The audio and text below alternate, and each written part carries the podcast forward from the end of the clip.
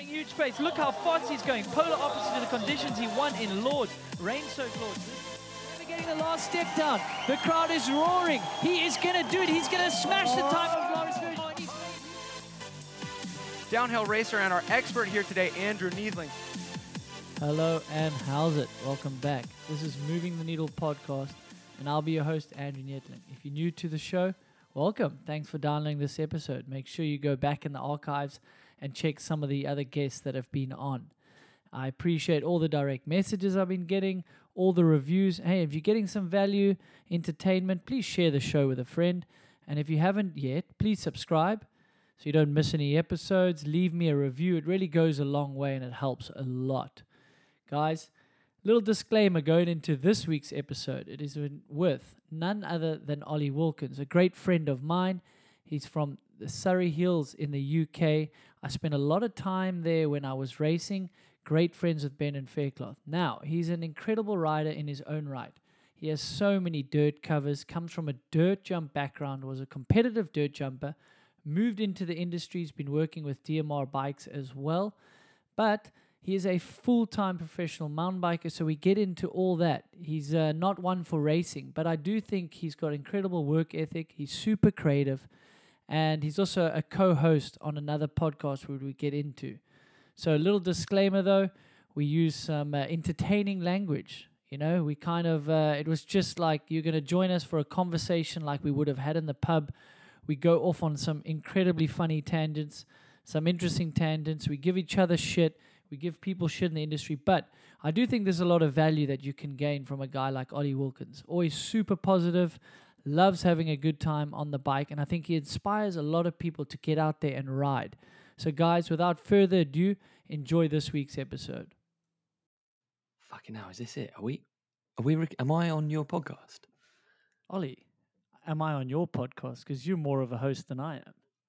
Dude, you've been on my podcast, and I'm, I've been waiting for the invite. Honestly, Okay, but then I've just been thinking. Should I screen? What have I done wrong? Have I upset you? should I or- screenshot uh, the text chain that I have with you trying to book Actually, such true. a famous mountain biker that is and Ollie you Wilkins. and you travelled across the uh, across the world with your podcast equipment, and we still didn't make it happen. yeah, we hung so out in Maribor. You had a, a backpack full of. Sh- Do you swear on your podcast? Yeah, we do whatever we want, don't we? Do you swear on your podcast? Fuck yes. Fucking right, I do.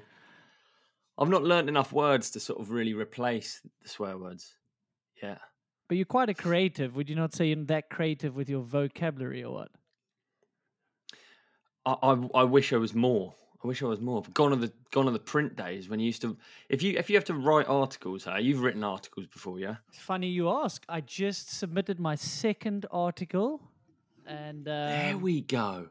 I was a What was it? little bit. Uh, it was uh, on. I called it the full circle of downhill. How it's come full circle.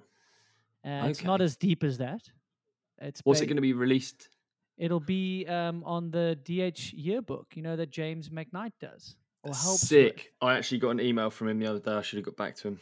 So um, I won't lie. I'm a little bit more comfortable talking and verbalizing things, as you may know. I'm not scared of a conversation here or there. Cue the podcast. However, yeah, I um, I luckily I think he was happy to help me uh, fix the grammar and uh, just tidy it up a little bit. You know, I think it's uh, quite quite an art. The old words. Yeah, I see you as a real perfectionist as well. So I can imagine you really like, really going over and over what you've written, and worrying about it. Yeah, shitting myself that I have said the correct thing. You're probably the opposite of that, aren't you? Like you don't really overthink things. You're more. a- no, I definitely don't. Yeah, yeah, more freestyle for sure. But like I, uh, me and Roo were talking about the other day, like the first article, because Roo's uh, Roo Fowler, photographer that I've sort of spent my entire life taking pictures with. We were talking about our first magazine article, and it will have been. I'd love to go back and read it because it will have been so so shit. It will have been like we woke up on this, or, or you know what I mean, when you're a kid writing stuff. I put three spoons of sugar into my tea. Yeah, exactly. Yeah, And then You I re- got my yeah, yeah, bike you out and- shed. And then I went Yeah, you- to the trails. absolutely no finesse. Just like After we loaded the bikes, we headed off.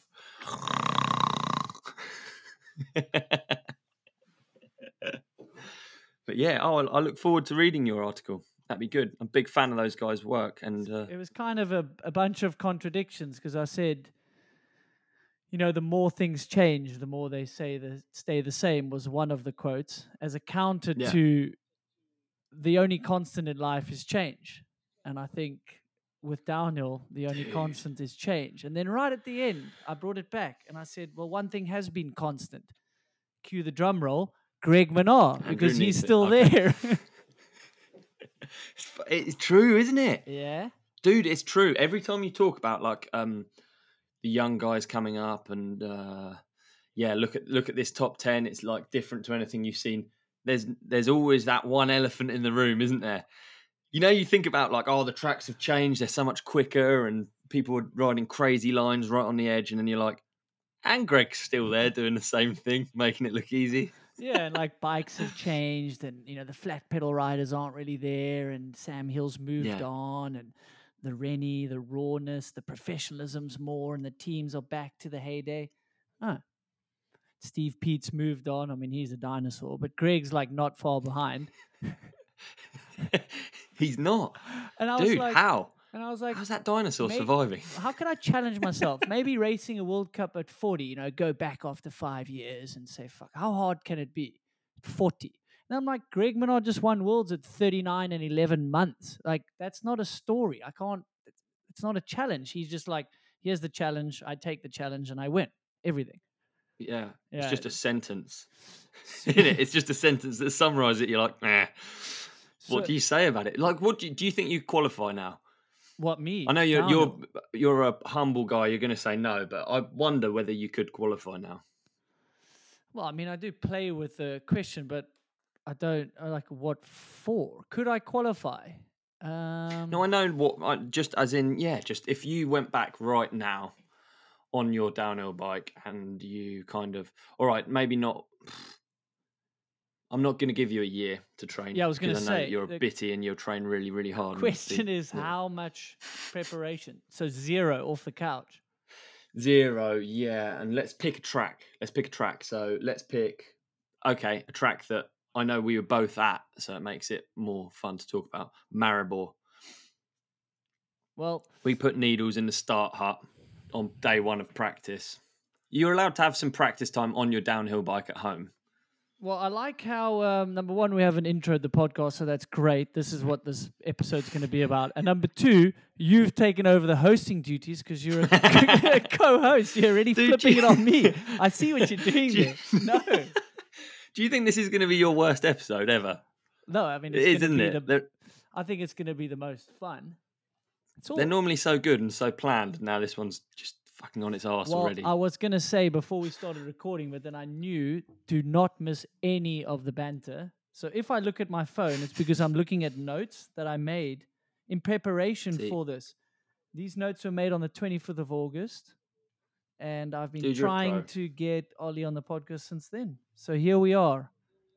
Who, We've done it. yeah, we're on. I quite like not having notes. I've got my book here next to me. This is all my notes um, next to me. And I, I actually, I don't always use the notes, but I think there's a few things that I hate to miss, you know, like a few Yeah. key things. I want to, you know. I know you get think I'm just chaotic and idiotic, but I do. There's there's method to the in madness. some of it. I'm not going to say all of it, but there's method in some of it. I do try. Yeah. I try a bit, you know, dude. Come on, give me something. Dude, you're not a professional mountain bike without trying. That whole like, oh, I don't try. That's like a Brendan Fairclough thing. Oh, I won't try because then people think I didn't try and I'm so freaking good because I didn't try. Dude, the guy rides his bike all the time. He's fucking trying to be good or Yeah, stylish. so I'm glad you say that because you like um, people always talk about that natural talent, and that when when when people, I'd say eighty percent of the time that people say natural talent, it's almost people are saying it in a negative way. It's almost saying in a like he's been given this on a plate. So if you talk about like a modern, who'd be a mod Cade for instance, yeah. nah, Cade rides more than anyone. you know, I did like- I did want to ask you, that's one of the notes. Like, do you believe in natural talent, you know, versus, you know, like the nature versus nurture? It comes up a lot. I mean, it is a sports yeah. podcast. We love it. We rode bikes. So I agree. The natural talent, like Gwin was talking about, oh, he's he's naturally gifted to downhill, and everyone's like, you came out of nowhere. And he's like, well, it was basically a life's work in BMX, then motocross, that has helped him be like in the lucky position that it can work for downhill. But it's all the work and preparation he did in other sports and racing. So Yeah, I agree. now Gwin, Gwin naturally talented at downhill? Well, no, it comes you know from the motocross background and his drive, his work, his BMX. Like all those things came together and made this crazy success story. So, yeah, Well, totally. okay, so behind you is uh, uh, Jor- well, a jersey, basketball jersey, 23. We know that's your favorite number. Yeah. You love Jordan. Speaking of that, hold two six. What's he doing? Okay, Where's so I don't always go YouTube with this, but look at that. That's one of my books. I like. I enjoy it. There you go. So I'm showing Ollie Wilkins a Michael Jordan. It's not really a docu. It's not really a biography, um, it's- but it's a pretty good book on the history of Jordan, his business, and coming to deal with Nike and all those deals. Right? highest paid sportsman of all time. I think they announced the other day Well, you heard when it. they You heard it factor here in first, inflation. I. I believe. Yeah, I believe he he earned uh, he's earned to this day two point something billion.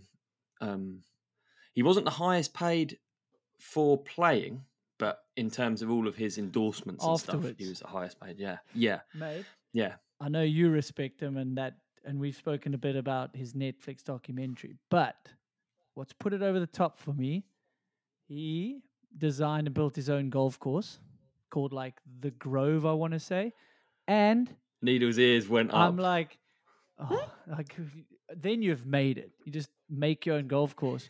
So obviously it Yeah. comes in. He loves golf and like gambling and stuff. So he has gambling games. A lot of the pros, and he designed it in golf. You get a handicap system. It's basically like getting get being giving a head start, right? If you were racing Yeah. someone of were or less experience, shall we call, not less natural yeah, yeah, talent yeah. less experience. So he's made it that the holes near the end are the ones it's called getting strokes, like where he gets help, but he makes them near the end. So, like in the gambling game, you often w- need help near the end to win the cash. Yeah, So he's still so competitive. He designed it that he gets like the strokes near the end, and then they have drones that come and bring you beers or food. Like it's he's so over the top, and I was like, "That's my man. That's the man." Do you know what no one ever talks about with Jordan? Because if you put just like stats on a sheet, it's like LeBron's an incredible player, but it's the steez, man. It's the steez. He's like, if you watch him still play to this day, people want to play like MJ. Does he still? Like his style is just so. but he doesn't go so rad. play like celeb. Like he does. Does he even go shoot hoops anymore? Do you know it's interesting? is I don't know. That's it's a funny one when when athletes get to the end of the career and like they've had a a really long career of doing one thing f- at the highest level. I feel like it's easy for the love to go. Well, I don't know. Like when when you, you finish your downhill career, you still ride though, don't you? I, I do, but I must say I, I'm not eager w- now. Five years out, like I understand that he might Don't want not to want put to go out shoot flat hoops. out downhill runs. No, not at all. Like it's it's about the enjoyment, and it's something that I probably burnt myself out a bit. Yeah, and it and it brings stress. It brings you know to prepare and race a downhill bike properly and not get hurt and to do well, you know, and to protect your ego. Oh, I'm not going to do well. Like it's not that fulfilling anymore because I don't need to do it. So I don't have a goal to perform at an X level. So because I don't have that goal, I don't want to go through the shit. But when you have that goal and the belief that that's what you want to do, like everything in between is not work, it's not hard, it's just part of the the day to day. So for Yeah. him, I don't know. I mean, he was just so driven to win and he excelled at basketball at a young age and it became a passion. And then he just was happy to go through all those stories in the in the documentary where he said he would do a movie which would help him long term, probably financially. But to do that, he insisted he needed that court to train. I mean, is that for enjoyment or is it because he knew he had to train hard while he's shooting the movie to be able to win the championship? You know, like he had to. yeah. So have to stay so sharp, don't you? Like I think it is the same as riding in that way. It's just less structured riding. It's not like you know, like when a when a basketball player's training. They're not just like doing scrimmages, so they're not playing games necessarily the whole time. They'll be just like repeating a move, repeating a move, Mm. repeating a move. So it's kind of the same as like yeah, I guess dirt jumps would be the closest thing. If you've got three dirt jumps, you just repeat it over and over again, and then you've you know what what I mean. Rather than going on like a massive ride, that's bike time, but it's not like structured like basketball would be. I think. Yeah, so there's a thing called block training, which is to do one activity over and over. That would be like doing the cuddies that the Aussies were doing when they came onto the scene. Yeah. They were doing just having fun, but what they were actually doing is like perfecting their corner technique and their balance, and they were just doing one turn after the other till it formed a rut called cuddies. Yeah. And look at the Aussies. Look how well they turned. I mean, Nathan Rennie, I would Yeah. go visit him in, he was out Temecula side, maybe at Cessler's pace. And there were some jumps in that back garden which we'd jump.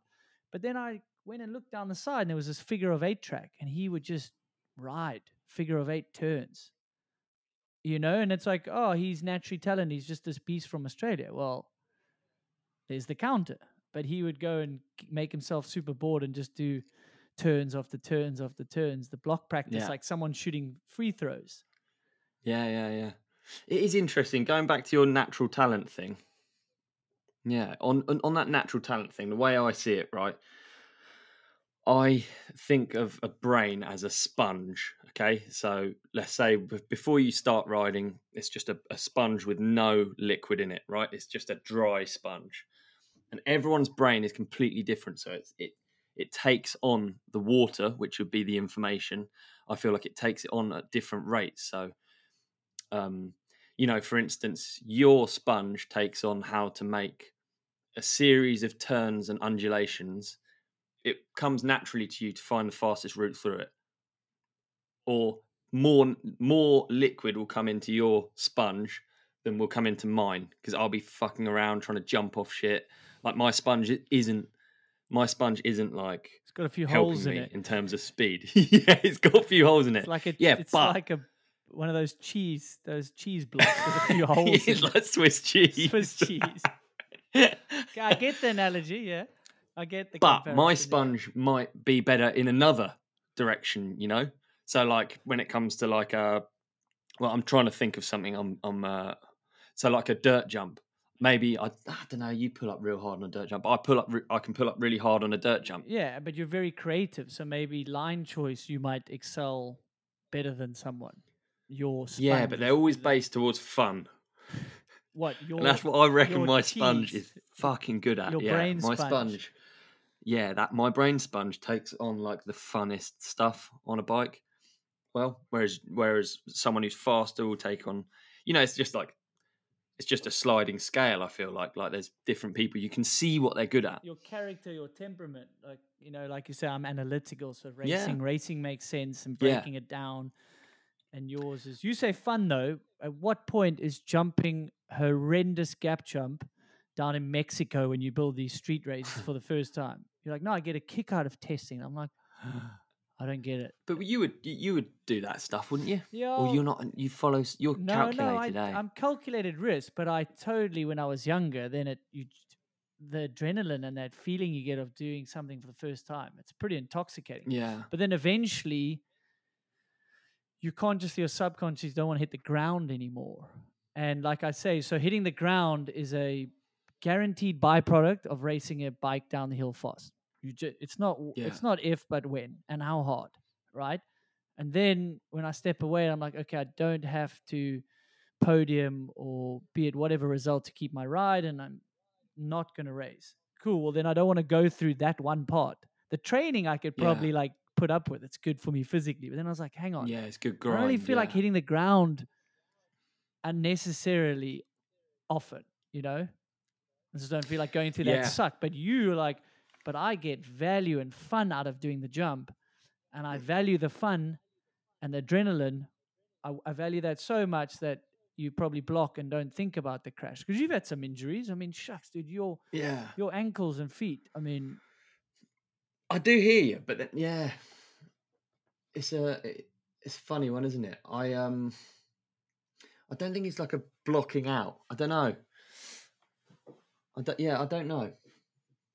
I don't think it's like a blocking out, but I, I, I think you'd do the same thing. I think you'd jump the jump. I don't think it's like anything particularly crazy. I think what I've always been real careful about and what I've always hated is like the thought of like crashing because you're doing something that someone's told you to do or that you don't really want to do. That's always my like inner struggle with like filming or with racing or with any of those things. If someone's like, if I crash after a race and hurt myself and I'm like in a cast for six weeks, I'd be really like, but I didn't even want to win the race that much. I don't even care about the race that much. Obviously, you get like some clarity through hindsight, don't you? But I think that's why I've tried to not have stuff I have to do. And where did where do you feel that pressure? So not pure pressure, ego stuff, where like subconsciously no. you want to do it. Like when I fell on my head trying to keep up with you and Brendan in Brendan's garden, right? So Brendan's spoken about it, but you guys were very good at 360s and I could backflip. So then we got bored and you guys decided, well, how close can we start to the jump with minimal speed and still get the trick done? So, you know, we kept pushing each other and then the competitive male ego gets involved and then I come and I have a look and I'm like probably can still flip that. I won't tell them and maybe I did once and I feel good about myself. Yeah I showed those guys. And then you guys went a bit close and I was like obviously I can still do this. I won't tell them what I'm going to try. And I misjudged and landed on my head and it could have been very very ugly so that yeah. was an internal pure pressure that I felt. I love the analysis, dude. It's so good. yeah, you're like, are you really thinking all that shit before? No, I'm, this is in hindsight. At the time, there right, was no yes. thought. At the time, was like, yeah. I'm gonna fucking show Ollie and Brendan, yeah, yeah. that this racer can still do this shit. And uh, be careful what you do to impress the ego. but yeah. you were saying like what pressure? Like if the boys say, "Hey, we're going to do a race. Come with us. Come with us," and you just want to probably hang out with them, but they happen to be doing a race. Yeah, I think I've just been careful to not to ruin how fun it is, the light-hearted fun of bike riding, because that's as you know. I know racing's rad. I want it to go on. I'm a big fan of the sport. I want to watch all this stuff and follow it, but it's not uh in terms of what purely what biking is to me racing is not that. If you see what I mean, like that's not the purest form of riding. I don't. If I go out riding with a load of people, it's not just I'm trying to go as quick as physically possible the whole time. That would be really weird. That would be akin to rushing everywhere. it'd be like it'd be like instead of perusing around a store with all nice bits and bobs in the store, it'd be like fucking bombing around with a shopping trolley, just shoving stuff in. I want to. I want to take a coffee. I want to chill. I want to enjoy certain bits. I know the fastest lines on the outside, dipping in, missing out on uh, with with biggest exit speed. But then equally, it's quite fun to jump the thing on the inside and then like whack the turn or yeah. Do you know? Do you know what I mean? Well, absolutely. And where like when did this start? Is this when you did enter race as a kid? You smoked Brendan Fairclough, which I do want to dig into. You know, we can't just be all have fun and games. You're like, you smoked Brendan Fairclough as a youngster out there on the downhill circuit dude. in England. Smoked. Are you then just so content with life that you can then pursue the fun side of riding? Like, mm, at what point so did you realize I, racing is not for me? It's not what my character enjoys. I, I, I was 16. I was riding for a, a company r- racing four cross, and then I was also they didn't have like a dirt jump bike, so I was doing dirt jump um, contests. They were always alongside the four cross races, so I it was like a perfect comparison at the time for a young version of me to go right. Well, I'm doing these two things. Which one out of the two things is my favorite? So the four cross racing was just it's like obviously so high stress. You know, you know what four cross is like. It's like pretty full on, isn't it? It's like a minute of bar to bar racing, and there's all beef, and it's quite hard work. And then there's the dirt jump contest that was like at the time. To be honest with you, we were like we just had a scene that allowed us to learn stuff, and so we were doing tricks that were kind of up there. You know, me, Mike Smith. Um, all the other guys that you you know super well, we were we were actually like fairly competitive in dirt jump without trying and w- with it being super fun. So back then, the comparison was so simple. It was like racing, really stressful. You're rushing down this track. Dirt jump, you turn up and you do stuff that you do like day in, day out, fiddling around. and everyone cheers. and the prizes are better. You could win a PlayStation.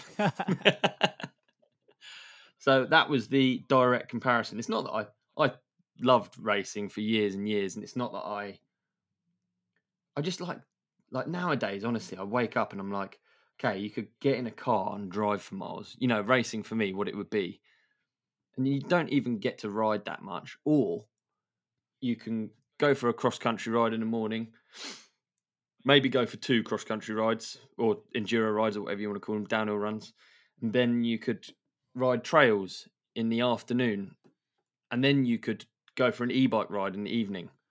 Like that to me is like the, that's like the best day mountain biking. Whereas a race is just like I don't have to do it, so why why fucking would I? It's not.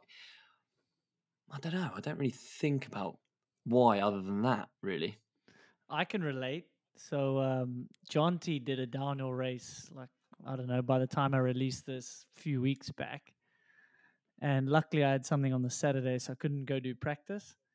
And I was like, cool, that's my excuse. So I don't have to like tell them why I really don't want to race. exactly, You're making excuses, yeah. So but I did want to support the local scene and I said, okay, I'll come on Sunday. Like, and he was like, no, no, no. Well, it's, you know, it's a chance for us to ride and hang out. And I was like, oh, I get that. But I can't do the fun stuff, which would be the shuttling and practice the day before. Because then when it gets to Sunday, even if you say you're there for fun, like there's a clock and then, you know, you're going to get a bit anxious. And I was like, hang on, I've withdrawn myself from that situation. So it took quite a while to realize that, yeah, I don't want to go through that suck of racing because I don't have the goal, you know. And for Yeah. John T, it was he hasn't done it for a long time, and you know, he, you know, he's a family man now and runs the shop, so it's almost an escape for him to go do the race and focus on that. And uh, yeah, I totally hear you. It's it's really not for everyone. It it it brings on anxiety, pressure, stress. Um, Yeah. and, it, and it's interesting to hear. Like you obviously figured it out early on. It's it's not for you. Um, and It's and like I was like mixing finding like, anxiety. You're mixing anxiety, fear, and stress with your favorite thing. Do you know what I mean? So it's like like that to me is like, yeah, I don't know. I'm trying to think of a good analogy. even at the highest level. Um, Danny Hart will agree with me. It, the morning of the race sucks. The morning of a I World bet, Cup dude. can't eat. it's So it's you're just so looking ahead, and you're trying to stay in the present, and like, yeah, you started riding these bikes for fun, but I mean, you know, fun is getting down the hill and this big relief. It's just the highs and lows. Like I wouldn't change it. Yeah, I loved it, but now I can reflect back and go, yeah, morning of the race is tough. You really have to have your wits about you and stay in the present and, and, and trust that you've done everything well and you've done the preparation, your training, and the rest is technically up to chance. But that's so much easier said than done. yeah, yeah, yeah. It's weird being around you boys. Like, obviously, I've been around you lot. Um, at, I've been lucky enough to go to load of World Cups. well, I say lucky. I just slept on the floor and piss in a car park, but I've, I've gone to enough World Cups over the years to see all of you boys uh, work your way through an entire race weekend. You know, whether it's like track walk, um, practice, qualies, and finals, and just seeing my mates like it's not exactly like I've got like a great example of why I should get back into racing. It's stressful, man. It doesn't look fun. Take us through that. What like what do you notice changes as the week goes on? Well, for every everyone, I feel like it's different. Uh, I can see everyone's approach completely. So, just if you talk about you and Brendan, for instance, I feel like you're you are very like flat and or it, or it's like a flat graph. It builds up. Whereas Brendan's can be all over the place. Like you know when Brendan's going to do well at a World Cup. You've known from the first section of uh, session in practice, right? You feel like you know. Yeah. I do anyway. From the outside, I feel like I know because he's he's enjoying himself. He's doing like maybe he's got a couple of gaps on the track that everyone's talking about. There's like hoo ha about.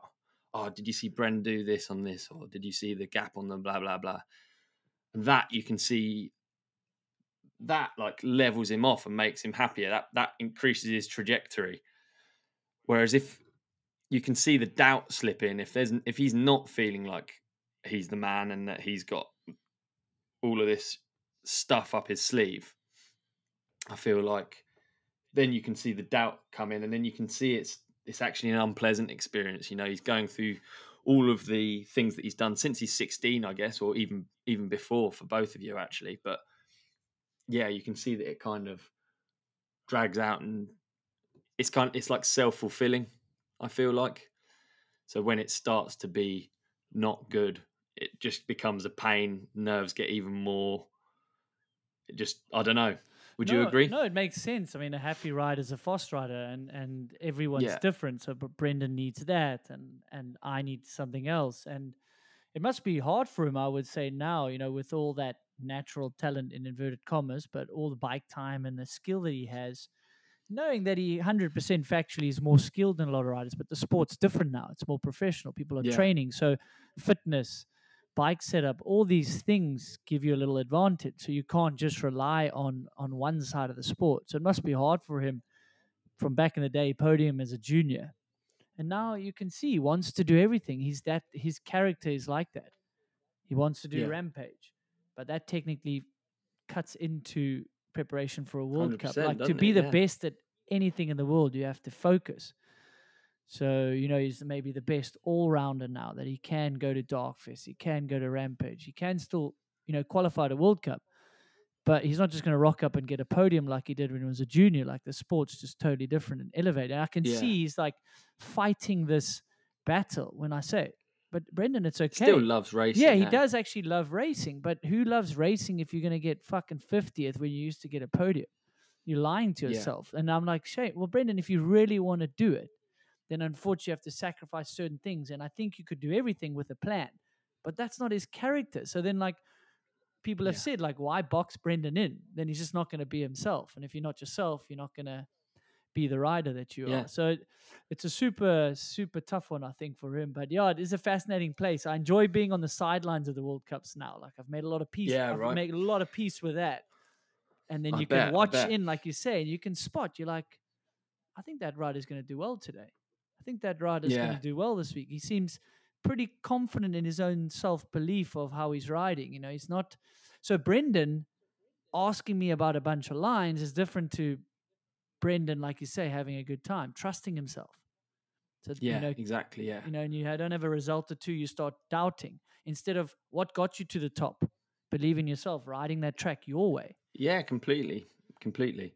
I think um, the thing that Bren's always said is one of the worst things. I don't know if you feel the same, but you put together a run that's, in your opinion, you know, you've just spent the last three minutes like hitting every line, hitting every section, thinking, "Fuck yeah, I got like two cranks in between those two turns. I hit my line through rock garden. I got a good sprint in. You're just thinking everything's perfect, and then crossing the line."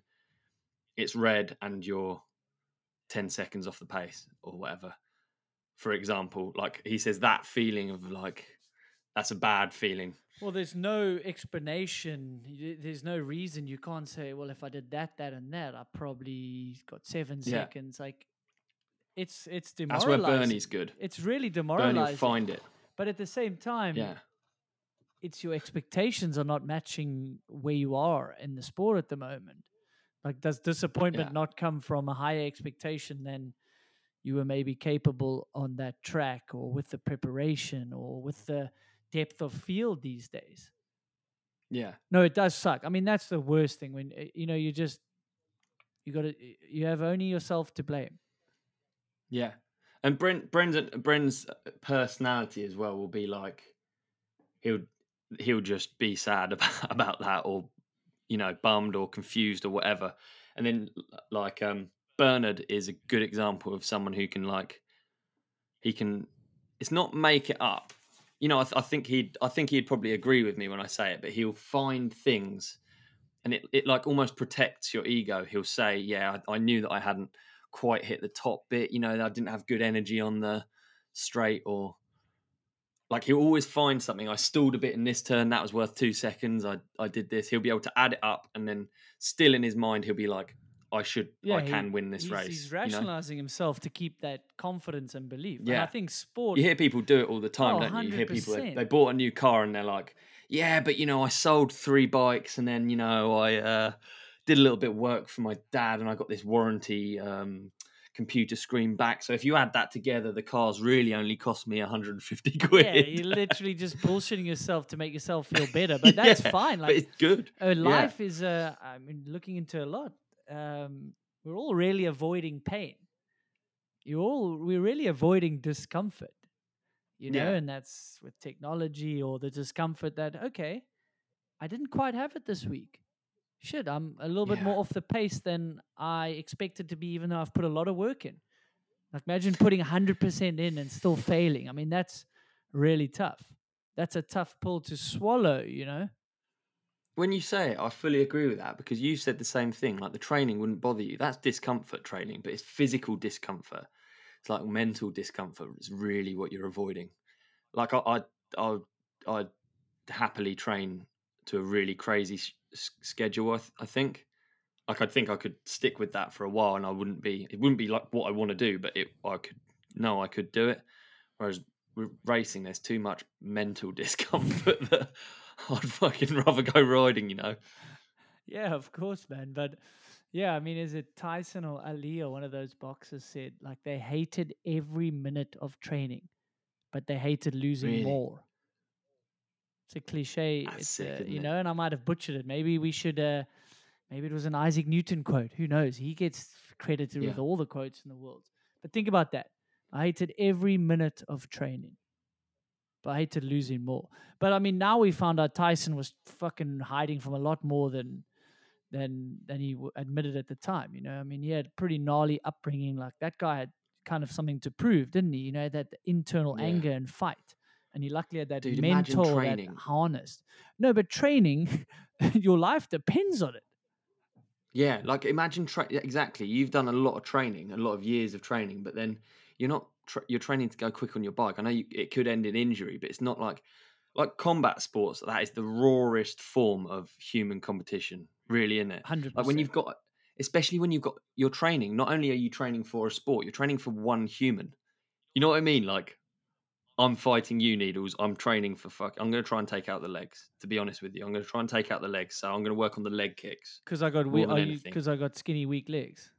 Yeah, yes, true. yes, that's exactly why. Yeah. So I'm going to go for the le- mm. legs, and then I'm just going to like train solely on that, as well as all the like like how specific the training is is so insane. Like when you're fighting one you person. You could not pay me to get in the ring with someone else. no, me you couldn't a pay me. Although, how much are they getting paid? Maybe I should rephrase it. Let's play a game of how much would it cost, but the PC Yeah. version. So for the it's such a long drive so for the listeners at home, what would be the painful experience of a photo shoot is often standing around and waiting and, and boredom, Yeah. discomfort. So us Mhm, mhm. riders like to play games to pass the time. And one is how much would it cost? And sometimes how- these how things get cost? A good pretty vulgar. But how much would it cost? Let's give an example. Okay, how So, much would it instance, cost to could get in the ring with Ben Deakin? Or Well, I do it for free quite a lot, but inadvertently. I don't want to do it. Yeah, but wha- wha- I have to, you know. Yeah, good. And that's just I'm fighting for my life, you know. to not can have you a put bin on your head. Yeah, exactly. Yeah. I don't know how much it would cost to actually get in a ring with someone. I think again, like it would cost quite a lot for me. I don't like all the hoo ha surrounding it. Same, same with a lot of stuff. Uh, the hoo ha is what puts me off. It's like all those people watching. The you have to go on at a certain time. You have to do this. You have to be there to register at this time. That's all the stuff that bothers me the most. The actual going in the ring bit doesn't bother me. Is It's that the same. Okay, so it's the same as like um, how much for you to do Rampage? Yeah, good point. What like But if you were line? riding, if we were just riding which out there, line? well, yeah, another good point. But any of the lines, you're at a high enough level. I'm not just sucking you off here on your podcast, dude. But you're at a high enough level that, that each and every feature, if someone else has done it, you can do it.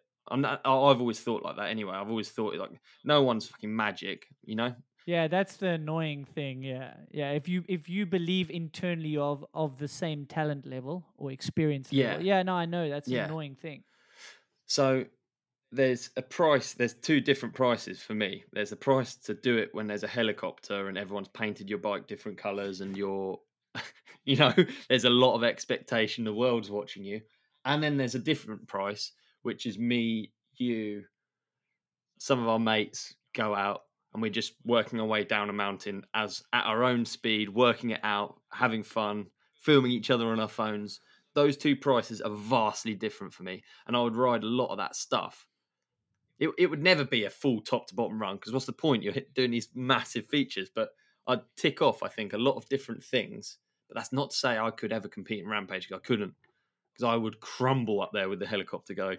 So that's I think where we differ, and that's where you've you've understood your like you're not comfortable with it. I've I've forced myself Yeah. to be comfortable with. It. If you do something enough times, and I believe even with you, if you had this uh, if you had some sort of goal for racing, we could get you comfortable enough to not cave under pressure, to figure out what your process looks like at the top of the hill, which is very different to mine, which is very different to Brendan's. And the top races are comfortable with being uncomfortable. It's in any sport. It's with giving yeah, a yeah. speech. I'm not saying you're going to be the best person to give a speech. Some people just dislike that. But to say that I'm just not good at that, I don't think that's fair because I just think you're not putting yourself in uncomfortable positions enough that it feels a Yeah. bit more comfortable and you learn to deal with it.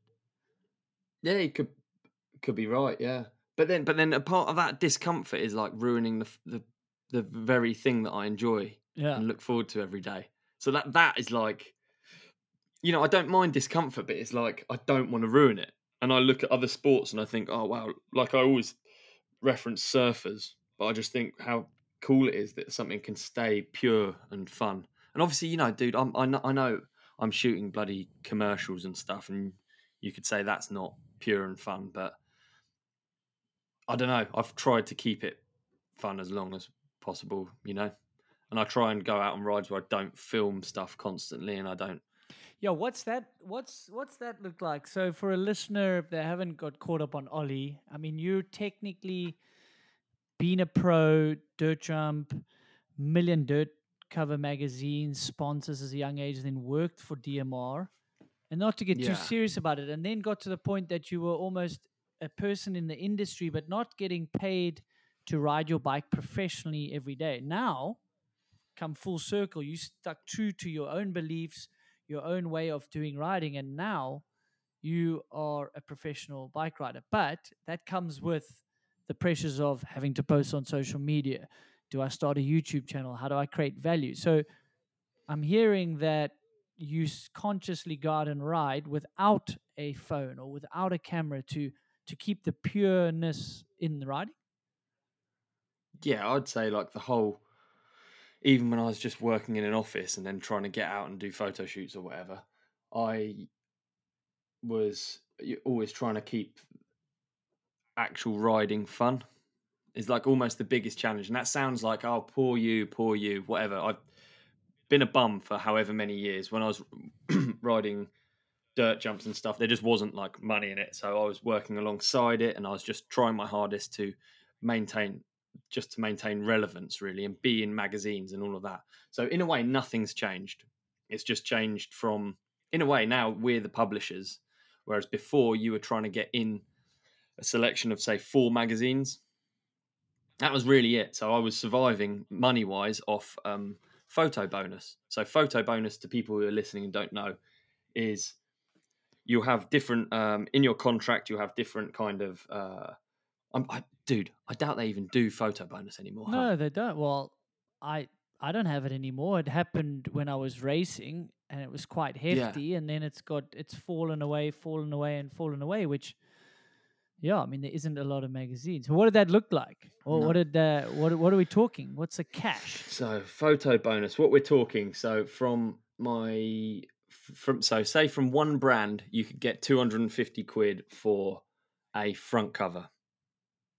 For a double page, it'd be 200 quid. All of this is like, all of this is like um providing you have the right logo size. Yeah, yeah. so there has to visible. be a visible logo. Or what I learnt was if you get your name in the caption with said sponsor, they'll be stoked. So I used to do that. I used to with with DMR, I used to get DMR's Ollie Wilkins. I'd make sure that the magazine put that because Oh, then they smart. could like, yeah. So anyway, so then I had Nike as well giving me photo bonus, Nike 6.0 nice at the time. So then that would double it, you know. So something that seems really lame, 250 quid for a front cover. A front cover is like a year's work. Like in order to be on the front cover, you have to have already been in the magazine X amount. Well, technically, just a lifetime of work because you got to, you know, like look the part and network and all that sort of stuff. Yeah, yeah. But- it's like So on the photo bonus, so yeah, maybe for the listener, oh, why are you getting paid to be on a cover? And 250 is almost actually a bit little because what's a full page back then? What you know through DMR, what would a full page ad be in one of these magazines that you were on the cover? How many? exactly. 5,000 Well, quid? Back, back when the when the numbers were high, Yeah, yeah, it was like two and a half grand for a single page Okay. ad. So So now you have put them on the front cover, which is bigger than a single page, and it's organic, so it's actually got more traction. And then they're only and then they're only paying you two hundred and fifty bucks. It's like, yeah, come on. I know, right? So I remember my team manager when I was 17. So this is a long time ago. So Steve Bear, a uh, mutual friend of ours, he got me an eight-page um, feature in MBU, MBUK, which was the biggest one at the time. It sold. it's funny actually to compare the numbers because it probably did sell in the region of like 60, 70,000 uh, copies a month, which doesn't seem that much when you compare it to like YouTube views or Yeah, but it, I think it was more core, more core demographic. I would still argue was, that it to was. day. YouTube, who the Yeah, hell's watching it? You're right. Very core, but not 70,000 always. Yeah. Yeah, it was that seventy thousand number. It's like inflation, isn't it? So, and same for the two fifty. The two fifty would have been a lot more in today's money or whatever. Well, it sounds pretty lame to be honest when I vocalize it. Yeah, but you were seventeen, so that yeah, exactly. bought you yeah. a couple. So Nike anyway, my Air team manager goes to me. Yeah, my team manager goes to me. Fucking eight pages, dude. He's stoked. He's re- really hyped. I've got this um, article. He, and he, he goes to me. Do you know what that's like? I can't remember what he said. He's like, that's like sixteen thousand pounds worth of advertising, and I was so scared. I didn't even know what I was, didn't really know why I was sponsored. This is a big. This is a, a, a thing actually. I didn't know why I was sponsored for quite for a little bit of time. I would have said I had no clue. I had no clue. I kind of you see kids today, and I think they are the same. I think they think they're sponsored because they're good, but you can be good in a vacuum, and no one. You're not worth any money. In a vacuum, you're worth nothing. It's like there's no point. The point is it's going out to people. So anyway, I was I was just like blown away. I was like, what the fuck? Is this motherfucker gonna pay me 18 grand? Like, have I just have I just gone pro? I'm still working at Halfords at this time, by the way. Have I just gone oh, Jesus Christ, have I just made 18 grand? Am I have I just won the lottery? Like and I didn't and then I couldn't bring it up. Like I was to the point where I'd I'd have like three spokes missing in my wheel and I'd be too scared to ask for a new wheel. I didn't understand that it's important that I have a new wheel and that I keep my bikes looking good and like I didn't understand anything. I I was just a rat like bumbling around without any clue really what I was doing, why I was doing it, breaking wrists, hiding, trying to make sure they don't find out I'm nailed, getting back amongst it, trying to get covers. Yeah, so it did take me a while for sure to work out what it was. I guess to be honest, the same goes for you because I always liken like a racer's um like someone who's like a pure racer. It's almost like you have like a, a, a military upbringing or something. Like it's very different to what I was doing. What I was doing was way more likely that I would understand marketing and the value of a sponsored athlete to someone who's doing a race, I think. Because if you're just results based, your success is limited if you're not going to win every race. Yeah, I mean, it's uh, you're a victim of your own success, like a Gwin and all Yeah. those people. Like, oh, but we paid you to win and you're not winning. It's like, well, second's damn difficult to do as well. yeah. uh, but the ROI, like the return on the investment, tough to quantify. It even is now, Mhm. And uh, it's kind of supply and demand. You know, with the, Yeah. with the boom of the cycling industry, there's obviously more opportunity. But same as when you're racing, like if you had a really good season, the best you've ever had, you're like, cool, I deserve a raise. I think that's a fair statement to make. Yeah. I've done better than I've ever done. I've got on the podium for the first time, whatever it is, whatever your achievements were. And then you go into the silly season and you start hunting for rides. But if there are only three teams looking and then there's five guys that had breakout seasons, okay, well, two of those guys are screwed.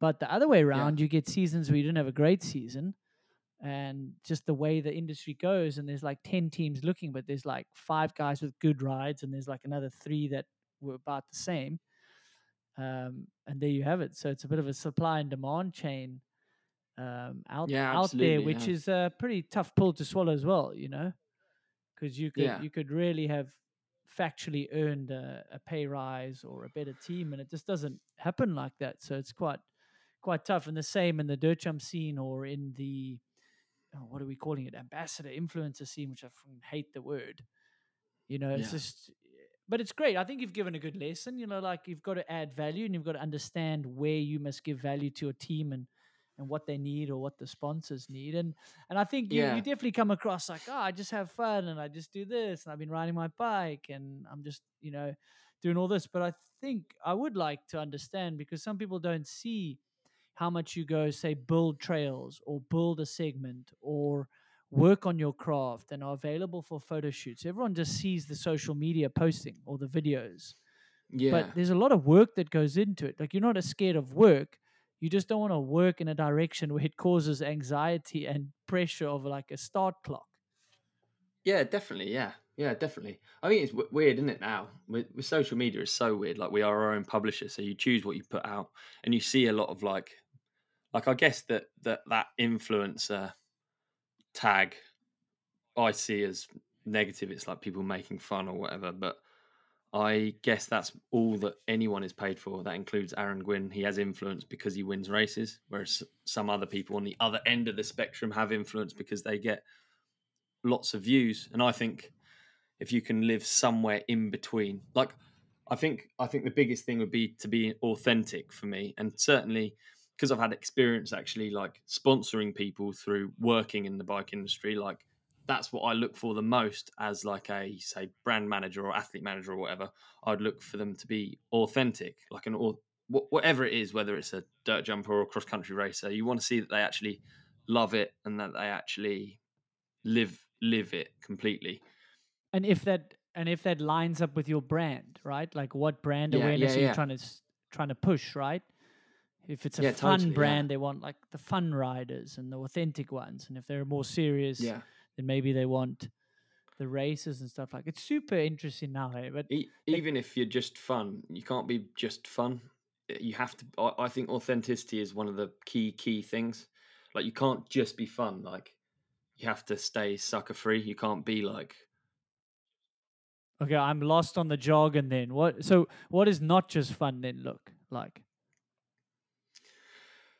you have to actually either be good or serious or trying to achieve something or trying to do something or like authentic, an actual mountain biker, someone who's like, like I, I always feel a bit, I, I always feel like I, um, if you, you can stay sucker free just by being like motivated by like, like I, there's still parts of the world I want to ride my bike. I'm still so excited about that. Mm. And I think that comes through whether I like it or not. Like, I still want to build more stuff. I still want to do more things on my bike. And all of that goes unsaid almost, but that's like mega important, I think. If you if you had someone winning all of the World Cups, and I'm not saying this has happened, but if you had someone who's winning all the World Cups and you could see they don't enjoy it and you can see that they're just in it for the money, it wouldn't achieve what the brands that they're working with would want, in my opinion. It would be just like almost a hollow hollow victory. It's just like a robot's winning yeah World you could have just put a robot you know people want to um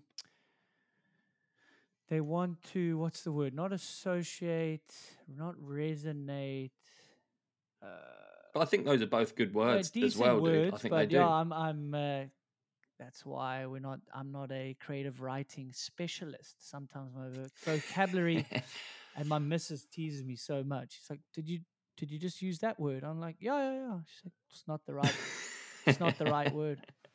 Okay, but I meant this. What like you know what I Do meant. you call a butt? it's my cherry. It's time for bed, no, bud. it's my cherry. That's what the Joburg South Africans would call a female, a lovely lady, a cherry. oh, really? Yeah. my cherry. A chitty. Yeah, I'm gonna, I'm gonna start writing yeah, that. your cherry.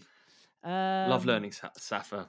Ah, man. Anyway, maybe the word will come to me later. But you know when you like meet your star and you're like they're relatable, right? You you like Relatable, exactly. yeah. relatable. You're like, oh, Aaron Gwin also suffers with stress before a race. He just doesn't show it. I can relate to that. That's cool. You're relatable. You're not just on this pedestal, like for racing a bike downhill. You're like you're a human, and like you go through Yeah. struggles, and you love riding your bike, and you also in between racing, and you know. Maybe you don't always show it on social media because you've got to come across like, hey, I'm in the gym and I'm doing testing and like I'm earning my paycheck. But in between that, you might be pissing around and and having fun. So relatable, I think, is key on on social media. But yeah, the kids like out there today, we talk about a lot. We've spoken about it. Brendan comes up on the podcast. It's like you get the questions like, how do I get sponsored? Like, no, how did we get to that question first? You Yeah. got to be good at something, and if that's being authentic or inspiring people to go out and ride or or testing product, like what are you good at? What do you enjoy doing, and, and where does the Like, value what, come? what do they want about being sponsored? Because to me, it'd be like way more fun to just be, how do I get really fucking good at biking? well, Like sponsored is like a what? What even is it? I don't even. I never even. well, that's to get free asked- shit. It's to get free stuff. I mean, honestly, I think for the first decade of me riding for uh, brands, I didn't have a. I, I didn't ask for one sponsor. I, I was approached by everyone, yeah, which is quite insane actually. Think about it, but I didn't care about that. A lot. Obviously, once I had a sponsor, I was like, "Fuck, am I fucking buying a bike again?" Jeez. no, hundred percent. I'm quitting the day I don't have a sponsor. You heard it here first. Yeah. no, the But bikes I are too definitely wasn't. expensive. but I wasn't like one of those people with like um. Uh, Sponsor me, board. Uh, yeah, yeah, exactly. Like I and I know it's probably a difference in time. I guess Yeah. maybe. And hey, if some of those guys are listening and you sent me the message, I'm not calling you out. Like I want to help and and and you said, "Okay, what are you authentic about?" Like I'm authentic about promoting the sport that gave me so Yeah. much. Like I have everything because of the sport.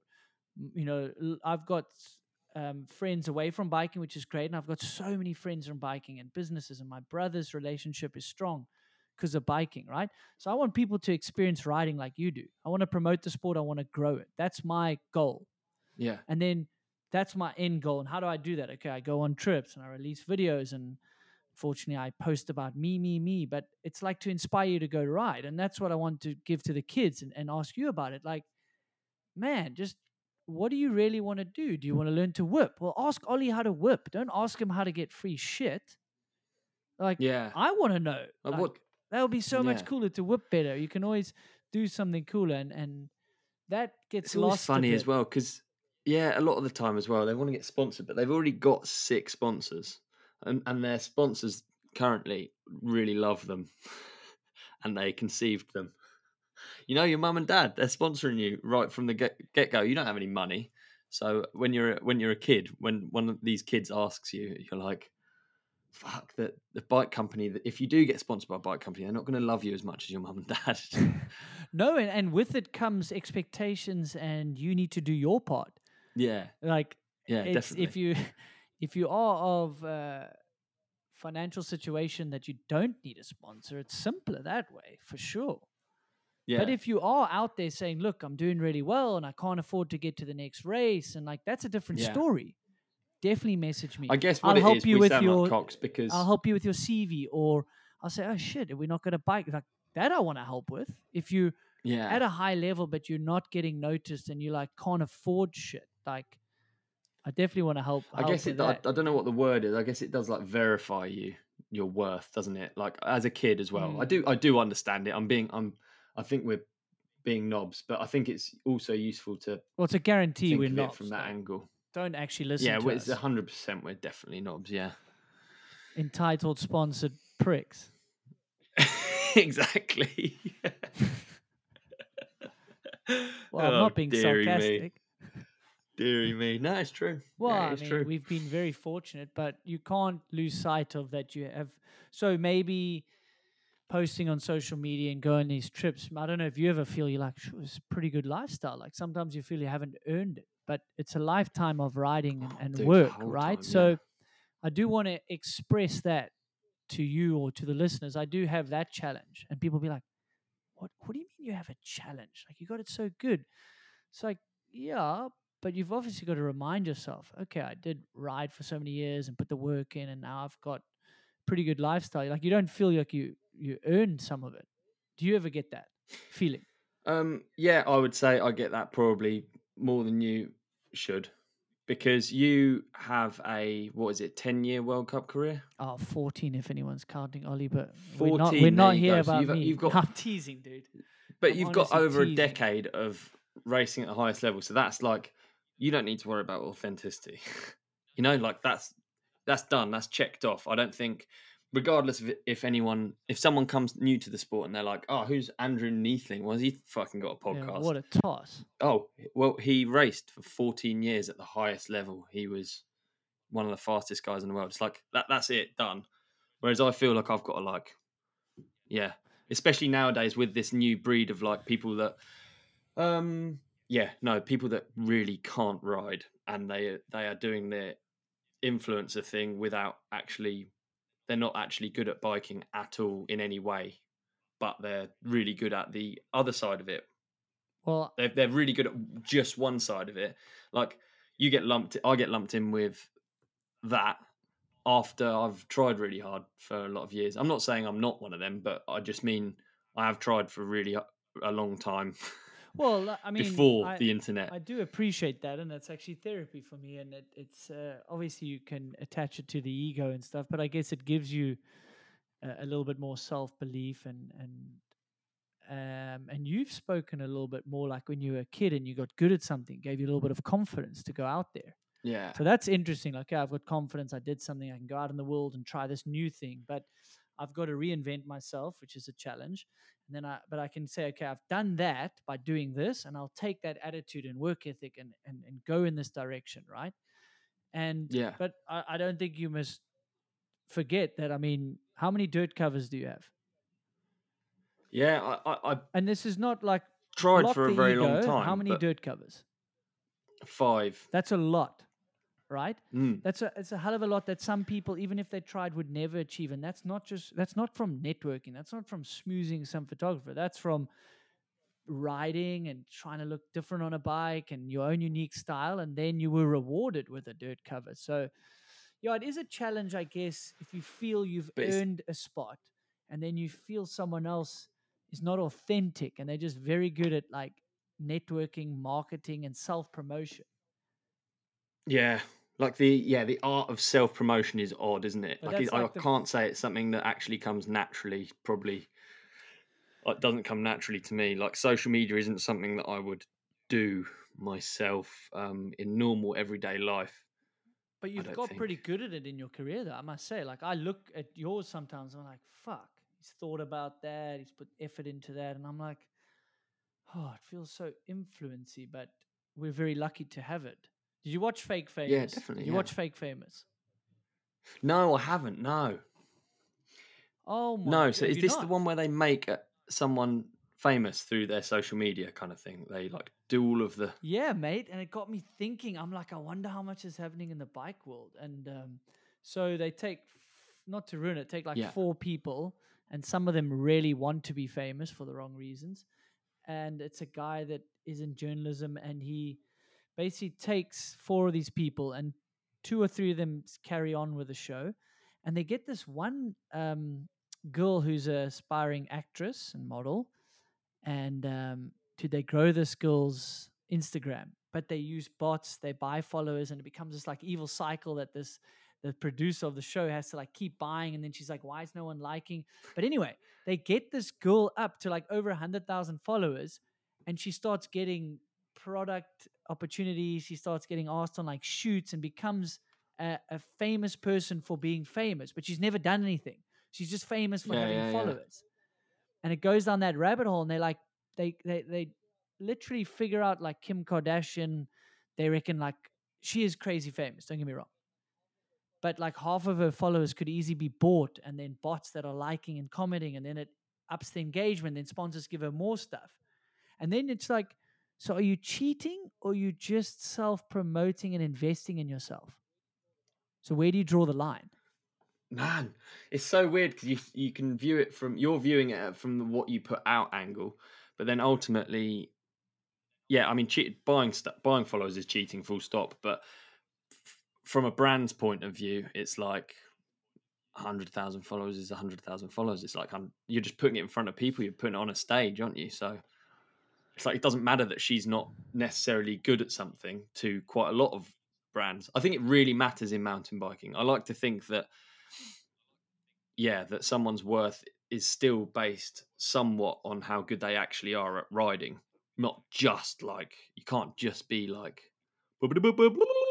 Well, that's what the, f- but that's what the film's about. He's like, it's people have gone away, kids from aspiring to Michael Jordan. be uh, a lawyer, a sportsman, Michael Jordan. No, the number one on the list is I want to be famous. Yeah, but Michael Jordan's famous because he's Yeah, insanely it's all gone wrong.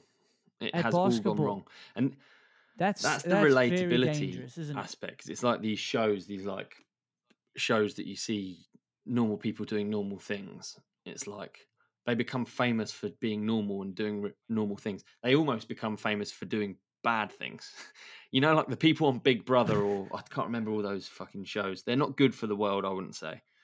And I, I dread to think what it's like to be that person. Sure, you've just got yourself a million million quid a year for four years or for maybe for two years and then uh, basically your wage will go down from there unless you find what you're good at but finding what you're good at when you've got the eyes of the world on you would be very difficult like michael jordan knows what he's good at so when he's famous he's always got like i i, I talked about this with someone the other day um who was it so, so youtubers um mountain bike youtubers when stuff starts to go wrong I imagine it would be very difficult if all your eggs are in that basket, you, and you know you're surviving off it. If then it starts to go wrong, you've not got anything to. You don't have like any amount of like ego, protective ego to fall back on. Like, yeah, well, I'm still fucking good at biking or whatever.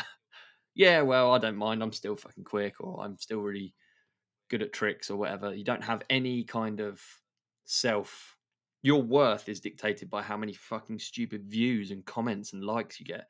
It's, it's, it's terrifying thought, really, isn't it? But that's a very dangerous place, and and it takes Yeah. time time to be aware of it. Same as racing. If you Yeah. derive your worth from a result, then someone like Brendan could be pretty depressed if his results starts waning. But Brendan's very good at getting over it. Yeah. Can you take that clip and just make that the like What? such a burn? Did I just burn Brendan? Brendan, if you, yeah, yeah. Brendan, if you hmm. base your sort of career on your results, no, I didn't say career. I said you'd be really self-worth. depressed. I said self worth. Uh, Yeah, it's all right. We're safe. He won't listen to this shit. He's building Yeah, walls, no, digging holes. No, he's too fucking cool. He wouldn't even wouldn't even he's like, I'll share it on my story, but I can't put it on my main feed. I was like, What? Are we What, you, not have I got to put this not on my main feed? Well yeah, it goes without saying. Oh, did you you signed the indemnity the, the, the clause. No, but I was like fuck he's way too cool sometimes. No, I said if you had to derive your self worth, it would be dangerous if your results were waning. I didn't No, say I do- I- the results were waning. yeah, I'm only joking. I prob- do get what not- you're saying. 100%. That's probably not. Is that even the right word? What is No, it, it, I, I know exactly what you're saying. Like, like the yeah, but funny is it thing the right about word? Back to like me using the wrong words.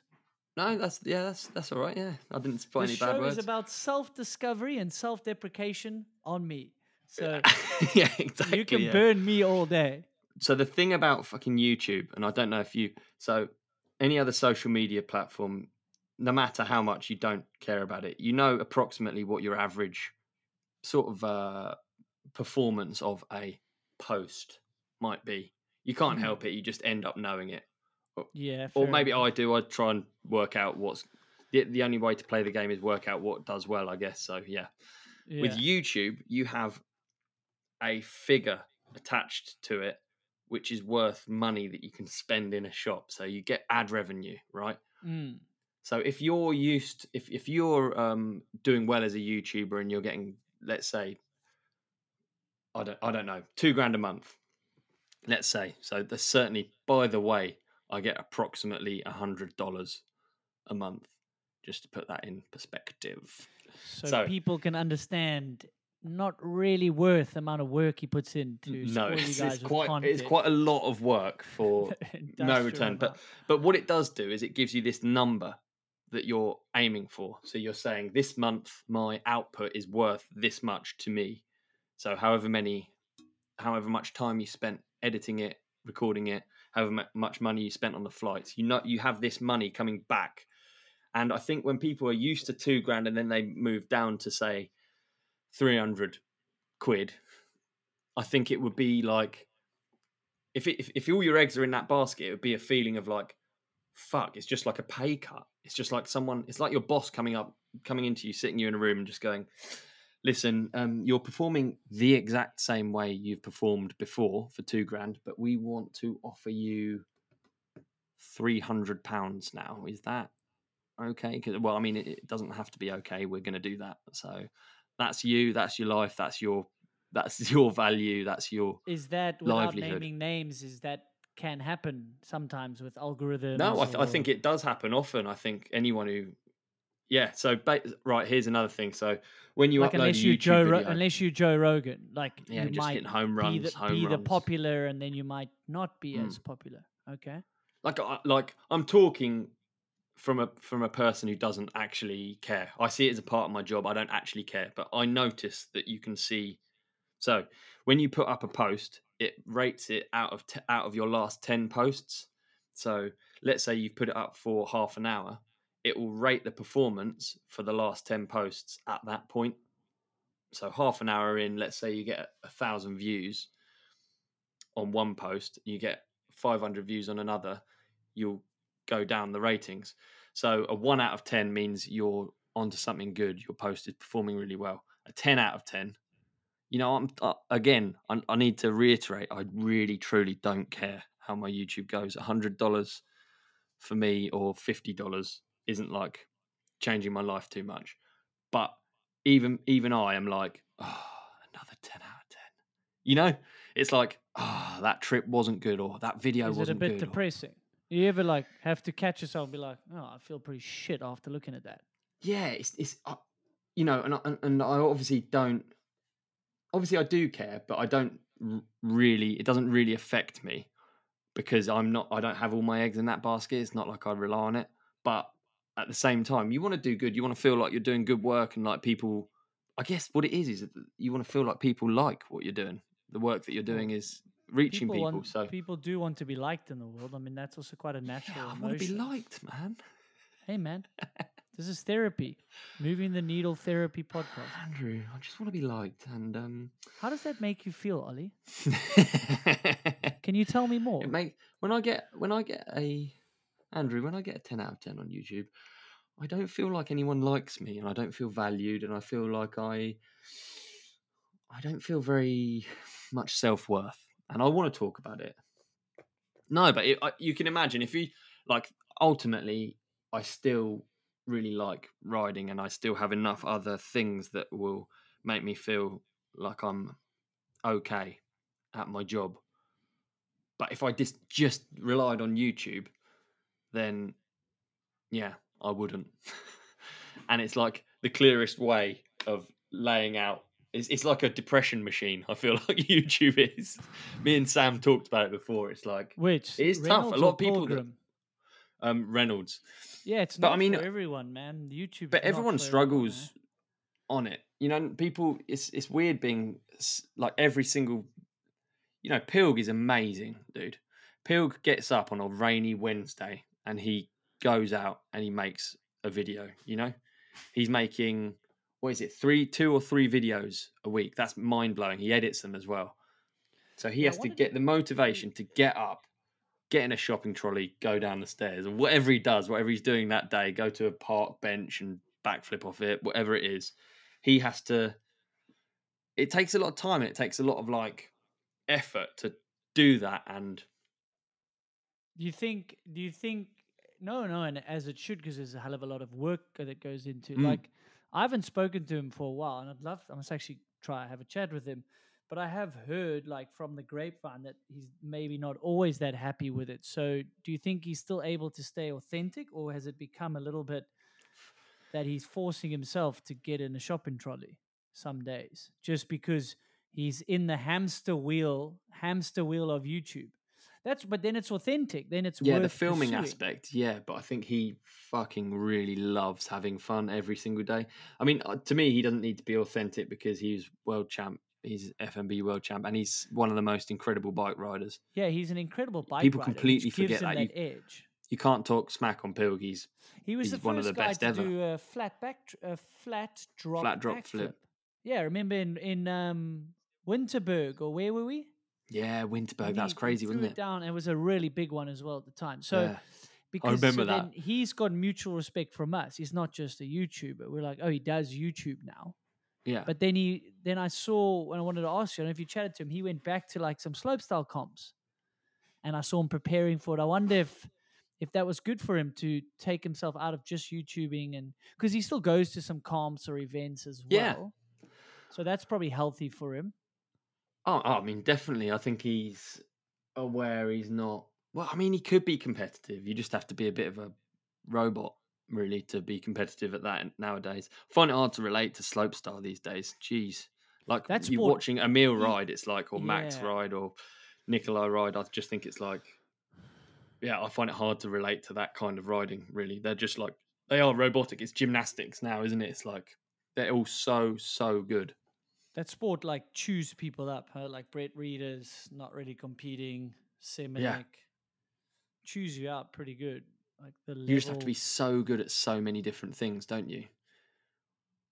well, and yeah, like if you're and u- used to winning as well, it's pretty tough. it's such a like uh, victim of your own success. Like if you Yeah. win so much, you see the motocross and stuff as well. Like then you're Yeah, you're hired to win. So then, if you don't win, there's all this pressure and this from the sponsors and your salary Mhm. and all this. Like to go from someone that won a championship and then dominates for a bit, it's quite hard to then go be Kevin Windham yeah, and like you're paid to be on a podium, or you're paid to do the whip, or you're paid to be there. But you know, an Eli Tomac, a Dungey that's retired, Villopoto, you hear them speak about it. People say sports people like die twice, and it sounds dramatic, but I think there's like some truth in it. For I can only imagine for someone who's at the top of their game to then not be at the top of your game is really the very thing that got you to the top of your game. It's like working against you inversely, so it's like horrible, isn't it? Yeah, I mean, uh, I had I had a sports psychologist that raced with Mike Day, the BMXer. Uh, you remember Mike Yeah. Day? I think Yeah. yeah. he was such a fan favorite even in mountain Yeah, biking, just because of his style and Yeah, and what he brought to BMX. And that guy's gone into sports psychology. And we spoke about that. You know, retirement from sport is like a death. It is, you kind of have to be aware that you're going to maybe grieve this thing you've lost, even though you shouldn't associate that you are a professional sportsman. Like you happen to do that, but it's not, it shouldn't be your whole self worth. And when it is, becomes even worse. Like, man, Dude, I think a lot of people difficult. really struggle with that process, and it is quite depressive. And and people turn to alcohol, turn to drugs, turn to other things to like fill that void. Yeah, because it is really difficult actually. Because I would, yeah, like self worth, you can't not base because you if you're if you're getting good at something, you're just building off your where you pre, where you were previously at, and that is you where you're previously at. So it can't not be in my head. It can't not be a, an element of self worth. You can't not. And like, what's motivating you to get really good at this weird activity? Yeah, there's you might love it, but also there must be something else. Like, like undoubtedly, my self worth came from being good at something. You know, when I was younger. Anyway, I would, I would say in my head it's not now, but maybe it is. Like when you actually think about it, like the thought of just yeah, of, of not being good at anything or not real, not sort of like like I'm aware that I'm uh you know in, in like a normal setting I'm like a bike guy but what does that really mean? That means I'm good at biking, I guess. Yeah, so you know? a couple things. So that's quite a challenge when you retire if that's what you're good at, right? So your skill set is biking. And now you're like, okay, I'm gonna go earn money with the skills. Oh wait, that biking skill set, I've retired from that and no one needs my services. Oh Yeah, shit. it's like a useless that's- skill, isn't it?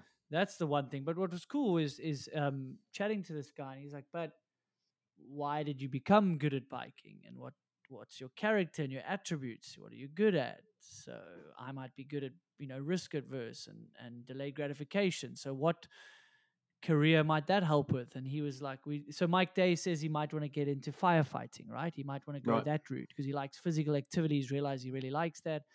And he was like, "Yeah, fuck yeah, I want the former pro to like get me out of the building. He's going to be so good under Yeah. pressure. yeah. He's the one I want to come rescue me because he's going to be calm under pressure. He's going to he's to like single-mindedly focus and get the job done because that's what you do in sport. You just Yeah. focus on one thing and you just won't let it go till you get it. So I was Yeah, like, yeah, oh, that's pretty cool. He's like, yeah, I want the mountain biker. I want the pro BMXer to fetch me out of that burning building. And I was like, that's pretty cool. It's a good way to like retrain your brain to look at the scenario, you know? Yeah, sick. Yeah. I But, was like, um, that's Deeks was cool. saying That's the other day. helpful. Yeah, Deeks was saying the other day his Sergeant Major's just retired after I don't know how many years. He's like at retirement age, so a lifetime in the military. And Deeks was saying it's rad to see him and to um, celebrate this. I can't, I can't remember what they call it. There's something in the military where you retire. What you I can't remember what the word is for it. But he was saying ho- ho- honestly, he does worry for him. He worries after, you know, after after he did. What did Deeks do? Like ten years and Deeks found it really difficult to come back to normal life. And I actually kind of, I'm not comparing the actual act of what you're doing, but what I am comparing is being so in something that's kind of separate to the rest of the world.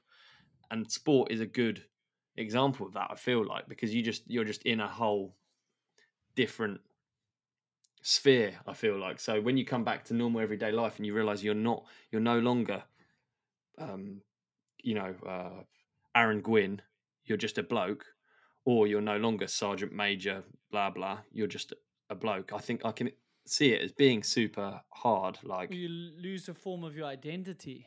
yeah, There is, I guess, some loss of that, even though you're not meant to identify that. But it, Yeah, it is totally. tough, isn't it? Yeah, war, war veterans and, and people that come back from war maybe goes to similar things, and we're definitely not comparing. You know, there's no, no, I'm not comparing the act, but I'm just comparing the Yeah. feeling of like being a bit of a. I do feel like a bit of an alien, um, and I'm not at the top of my game by any means, but I do feel like a bit different for from everyone else or from normal society. You know, I don't have like, and I'm pretty normal, really. My my routine is not as wild as some people's crazy schedules, and still the thought of like, I don't know, working in a coffee shop w- would be weird for me. I think sometimes I love the idea of it. Sometimes I, most the of the time. I don't. Yeah, the simpleness. Yeah. Yeah, yeah, there's something to be said. No, there is something to be said for that. I think you can go travel around and chase all sorts of lifestyle, and like the Mm. simple, scheduled simplicity of life can be pretty freeing as well. Yeah. Sometimes I think I'm designed for a small life, not for social media and just like telling everyone all this all this stuff the whole time like trying to it's like showing off tap dancing the whole time. Sometimes I think actually I'm not really cut out for that. I'm going to be in a small town. Do you Maybe chopping some feel like wood or- just someone pulling strings, and you're like, Yeah. puppet? Do you know what I mean though? Do you ever think that as like someone who has to talk about themselves? I, I appreciate I'm on a fucking podcast talking about myself. You know, I, I know how stupid it sounds, but well, the world is full of uh, irony and uh, Yeah. contradiction, and it happens. No, it's great to hear your thoughts because I can resonate with a lot of them, and and sometimes, and uh, yeah, like in an appreciative way, it, it's super interesting. We just do something different. It would be Mm. like. There's like an astronaut and goes up to space for a super long time. Like he would have to normalize himself back into society yeah, after how weird would that be? after that. I mean, physically it'd be weird because you wouldn't be floating when you walk down the street, but also mentally, like hearing people. Um, Deke said something to me actually. Fuck, you should get him on a podcast. I know you already have. he said something to me like when he came out of the uh, when he came out of the war zone, he'd come back home and he'd see people like like in road rage or or like complaining about stuff, and just everything seemed so trivial. Which I I can imagine as an astronaut, you'd think the same. You'd be like, "What are you complaining about? Pushing in the queue? Don't worry about it, man." Yeah, dude. You're such a small speck in the world. yeah, exactly. Yeah. no, but it's true. And and going through those like life altering experiences and, and maybe losing friends in war and almost losing your own life in war, I think it just shocks you into realizing would, what really matters. And Deeks is a perfect example. That's why I got him on. Yeah, He's he's, like, great "Oh, for that. He's good to I'm- be around for like-" that as well. You know, and it's like, well, you appreciate life. You go out and you do things, and you know that like tomorrow's not a given. Like it's not, Yeah. it's not a given. So what are you going to do today to like live your best life, as cliched as it is? And Yeah, Deeks is great for that. I love chatting. It's fascinating. It you know, is really good, that- it?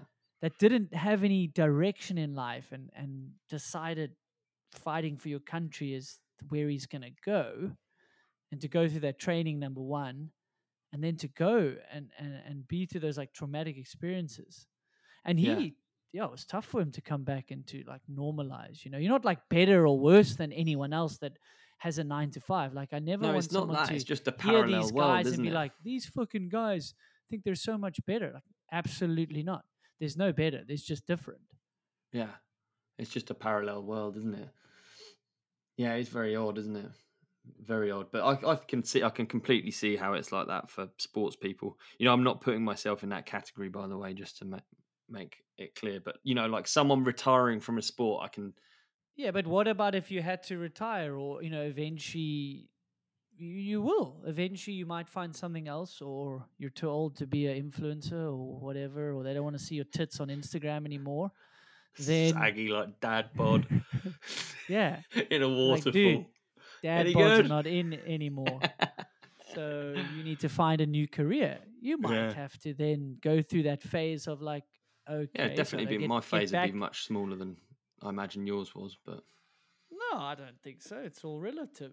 It's all relative. Like everyone's problems are relative. Yeah, do you I just think, think that? routine and pattern of a racer is a harder thing. Is that's a harder thing to break or like to. Well, I do miss that.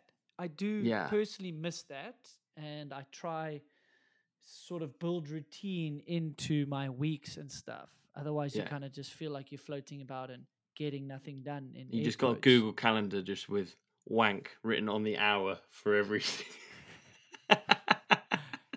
for every Hey. single day of the week. On my to-do Oh, it's that time. That's a lot. Twenty-four. Maybe Deeks could. Hell. Maybe Deeks could. I know I couldn't. I'm 37, Ollie. What's what's your record? 23, since it's your lucky yeah, number. dude, 23. You know it. You knew before you asked. No, I teed you up. I can't remember what we're talking about now. It always ends up like dicks interrupt dicks and just like toilet humor always it just interrupts the interesting points, doesn't it?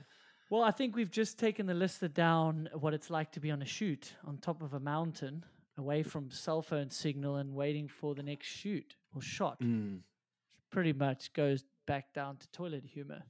Oh, that's what. That's where we last. That's where we last checked in, wasn't it? That was it. It was um, what you what you do on a shoot when it was the uh, how much to fight. That's what it was. It was how much to fight someone.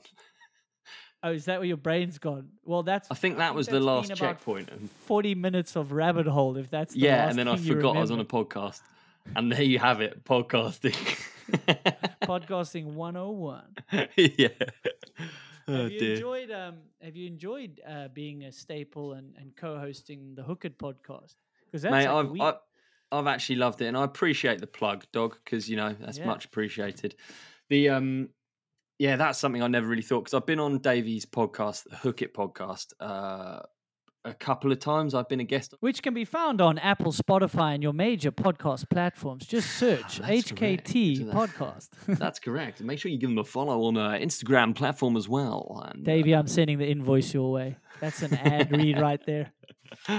yeah, exactly. But honestly, I've been like a so realistically, I'd be, only been on Davey's podcast because he knew that I was like a podcast fan. Outside of mountain biking, I've always been a podcast fan. Likewise, so, yeah. Yeah, so I went on his um, podcast a couple of times, and then we got to the start of the lockdown, and uh, he came up with the idea to yeah do a lockdown companion, and then we were just doing like weekly shows because the lockdown here was pretty weird if in for certain people that especially if you don't have to go to an office every day uh, or if you're unable to work in inverted commas. So the world had just shut down and we were just stuck at home and i think a lot of our listeners felt the same so yeah so we started the lockdown companion and then that's turned into the ride companion which is now available on itunes spotify and make sure you check out the videos on youtube.com No unpaid advertising, so please take that back. I'm going to edit that out. okay This is an But uh, ad-free dude, I- episode. exactly but i actually love it because For the premium version with no ads, please subscribe to my. Is it a Patreon account? What are those you should get called? one. I like that. Yeah, Fuck Patreon. off. You reckon? But you don't normally um, sit down and talk to someone. I didn't really know Davey that well before uh, lockdown, and then you sit down and talk to someone. You know, from one to three hours. Even this, this is like one of the longer conversations we probably have in in life. I know we've been on a lot of trips or whatever together, and Yeah, but on but- in one sitting. Yeah, you're just- fully focused in. So you end up having really good conversations with people, I think. So now I you know, Davey's a super good mate and I feel like I know him pretty well and he knows me pretty well and that's really just through podcasting, which is crazy.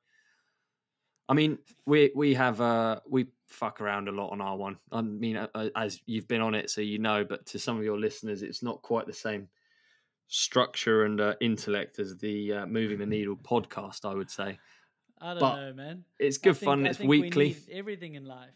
Yeah, and it's it honestly, it's like I, I enjoy it, dude. It's like therapy for me as well. We'd fuck around for an for an hour or so, two hours a week, and uh, yeah, never thought I'd uh, be podcasting, but I am. I'm sure you're the same. So yeah, well, absolutely no. Thanks to Davey because he got me on, and it was basically him that educated and gave me the runaround of how to do it. Because it's not as easy as a YouTube to start one, and Mm. you got to commit. And I don't know, fifty odd in here when we launch this one when it goes live. And like you say, it, it's been a great way to reconnect with people. It's an excuse for you to actually answer my WhatsApps and come on and us to have the chat. You know, I can't believe I didn't get episode 23, by the way. That's probably when you asked me, isn't it? Easily. Yeah, man. I asked you way back. We should have oh man, I should have just blocked that number out and then rebroadcast episode 23. All right, we'll do 123 if Please, that's We my spot, dude. Get me booked in. if booked I in. remember. Yeah, book you That's in. my spot. Get me booked in. You've got a lot of. You've got a- 70 more podcasts to go after That's this. Then. quite a, that's quite a fair bit. Quite a body Yeah, of work. because I I'm doing twice a month. Um because it's obviously on the side, and like you say, people are like, "Oh, podcast, it's free, great. Let's complain about the audio quality or something." Like, dude, yeah. this is fucking two days work per episode. I bet you. Yeah, you know, like, exactly. you know, and I Have you ever know, done one on your own? No, we spoke about that. I'm avoiding that like the plague. I feel like You, you, do- survived it, huh? Yeah, I survived it. Yeah, Davey Davey came off his bike and um, couldn't do the podcast. He had uh, all broken ribs, and I yeah, I was just like I- like I was I wanted to suggest it and I wanted to try it anyway. So I rabbited on. I don't know how for how long, but I managed to get one episode by myself, but it was tough. Well, it's like that. Uh, you know, going into an uncomfortable situation. Like you don't want Yeah. to do it. It sounds. It's quite daunting, isn't it? Yeah, exactly. Yeah, maybe in funny the though, you future do I get might in the do flow. like little ones. I might do little ones. Depends like where this goes and Yeah. if we get some traction with the numbers and you know. So it's on the side twice a month. When I do the race ones, maybe that's that's more. You know, Yeah, yeah. But I don't want it to cut into too much bike time and and and all the other stuff. But it's a fascinating medium. I love it. I mean, I'm I've been podcasting ever since I can remember, especially all my travels on the planes and stuff Yeah. audio books now, but back then there weren't audio books. So podcasting was a way to pass the time, maybe educate myself. Um, You're Tim. You you you fuck with Tim Ferriss, don't you? yeah, I you're think Tim- it, I think I I, think go you through introduced me to phases. Tim Ferriss. Yeah, like if I want to do business or you know pick you know check the brains of these like successful people. There's Tim Ferriss. Obviously, everyone knows those two, but there's so many in between. that I might learn through that, or a friend might forward one, and then I check it out. And you know, you can learn anything through a podcast if you like that medium. Be it What was the one that you you? Yeah, I know, I know, because you used to uh, try and get Don't me to even go to there. a fucking. Don't even go there. what was it called? No I rem- way am I letting that out. well, it was like So- a dating one, wasn't it? Okay, so next if- thing. Next. Okay, next thing. So, in my youth, nah, fuck it. We had to expose ourselves, the good, of the Yeah. bad, the ugly. So, if a friend asked me, I'm asking, you're asking for a friend, and if a friend asked me, there are podcasts that you can go if you struggle. Not struggle, it was more like upping your game. I think Yeah. upping your game is better struggle. Go on, please. Yeah, no, go on, please. Go- continue. So, what was this? What What was it for? What was it for? so, upping your game in what did it do? So you, yeah, so you were on the um. Was it what was it called? Micro peanut or something? Living with micro peanut. I uh, I definitely helped a few of Brendan's friends. Got Did you did you actually feet. find it worked though? Any of the Hundred- so so so 100%. to people because people still Okay. don't know what we're banging on about. Yeah. So, all full disclosure, I think it was called the Mating Grounds, and I That was it. Yes, But let's give the and it was funny. context. it was funny. This guy is hilarious. His name's Tucker Max, and if you Google um, Tucker Max, do they serve beer in hell? He became famous for his writing. I think it's called satire writing, and it's it's so self-deprecating. It's insane. It's basic like all his college horror stories and Yeah, hooking up slash messing up the evenings of trying to hook up with women. But he's super smart. He went to be a lawyer and he studied to be a lawyer, and then eventually realized like he's not going to be a lawyer. Um, and he started passing some of these stories around to friends, and they were like, "This is incredible! You should." So he wrote books and became so famous that they made a movie about him. Do they serve beer in hell?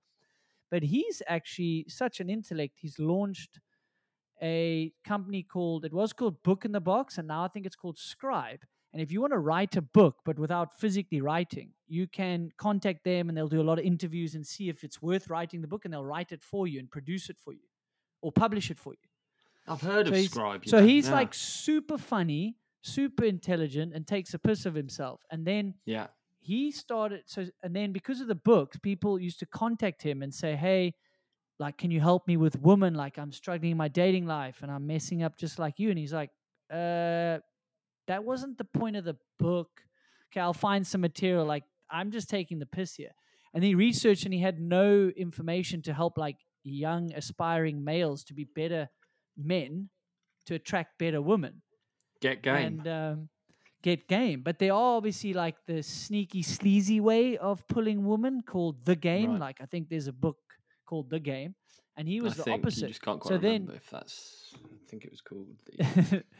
yeah, Anyway, but uh, long-winded way. And he reached out to a psychologist that was also in this field, and they were like, "Fuck, nothing exists.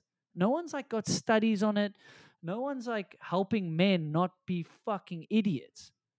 and just like flailing around, just like thinking a woman's gonna fall in their lap. Like you have to be proactive as well.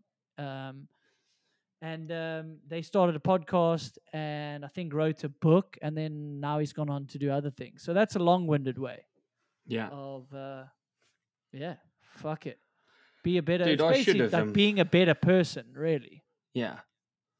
I, I, I wonder if I'd if I'd uh, ever got into it, whether I would have got better at it. I was always very bad at it. But I think the biggest thing with girls, yeah, I'm trying to join you on the we're bad at girls sort of, sort of thing now. I thought that'd be, but I think the biggest thing was when I was younger, I used to try so hard. It was so difficult. That's what if if if there's anyone listening to this podcast that's really struggling with them chicks, then uh, probably don't listen to myself or Andrew about it, but maybe try that mating grounds podcast, eh? Well, yeah, honestly, I mean, the like you said, try so hard. I mean, don't listen to us, listen to us. But I mean, the funniest thing, I mean, there might be youngsters that want to go up and and and, and I don't know, get with the female demographic, but no one likes a try hard. Like, Nah, exactly. who who do you want to hang out with at the bar or wherever? Like the guy having fun or the guy trying to act cool? Yeah, this is that. what. Yeah, it's true. Yeah, but too much fun's bad as well. It needs to be in between. It needs to be like this. Like, imagine I'm like, like imagine how smoking hot I am right now. So, I'm there at the the bar. It's smoky. Got a cigar in my hand. Blow out a load of smoke and then. that was a belly laugh. Then you want to come over and you're interested, aren't you? Yeah, but that's not authentic. exactly. being Willy authentic. windmills and There you go. So you can torpedoing take- Smirnoff Ice. you can take the piss all you want. We'll leave it. We'll leave it there. This is definitely not a dating advice podcast, and you shouldn't take. Even though Could man. somehow my lovely, beautiful better half, maybe she's blind. I don't know. Yeah. So you've done all right. I'm very appreciative. You've done all right. And We've uh, done all right in the end. Be your authentic self. We'll leave you with that. Yeah. I like that. I like that. But Brilliant. fuck, I don't know. It come, but I think it comes to that self belief and self confidence. The guy Yeah, that definitely. you know, like, is content with himself and and not trying to be someone he isn't. That that comes across a lot, you know. And and looks, a lot of people struggle with confidence. Riding, Yeah, at absolutely. school, women. It's a daunting. It's a daunting topic, definitely. Yeah, I don't really feel like I've got much to uh, give on that side of things. I always feel you do feel a bit of responsibility talking on a podcast, like as if I know anything. You know, the one thing I know is that I don't know anything. That's one thing that I've become more comfortable with as I've got older is that I don't Yeah, know I fuck all. So I don't. I, I really sincerely hope that no one listens. That's the one creepy thing about podcasting, isn't it? I hope no one actually listens thinking I fucking know anything. No, we want them to listen for the downloads, but don't Yeah. implement anything we say. No, I agree La- with you. I think Yeah, the more you l- learn or try learn, the more you realize you know less. yeah, exactly. Yeah. And uh, no, fuck, tease me all you want. I'm all for growing and being educated and realizing I know fuck all. Yeah, So, absolutely. Let's go Hey, on this so- journey together. So when did we? When did you first come over to the to stay at Bren's? When will I have first met you? Will it have been there or at a race? Might have been at a race, eh? It could have been a race, but I don't know of his 15 friends that stayed in his orange sprinter van. If you were one of those, it could have been there. I think um, I think it will have been when you came to Surrey Hills for the first time. Yeah, I think so. And there was in between a race, I think I'd had a back injury, and we'd, um, me and Brian had been riding together and met at a race when I was on Mongoose and he was on Orange. And then I think the move to Trek, but I hadn't come to England and he's spoken about it. And I know like Sam had come over and even Greg before then. So I was always eager to do it. And then I think I had like a break and a back injury. He said, Well, come to come to mine. We'll get you sorted at a an osteo or something. And then the rest is history, really. Yeah. It's a shame, you know. He he misses you at the races. I think I, I speak on his behalf. He does. It Oh, was so good. Those Will those that be a days were bloody soundbite good, as weren't well? they? Will that be a soundbite as well? Yeah, yeah, it should be. Yeah. What did you He's think like, when you "Ollie, first why'd came you to the t- Surrey why'd Hills? You Then. tell everyone that I'm sad at the races because Needles isn't there.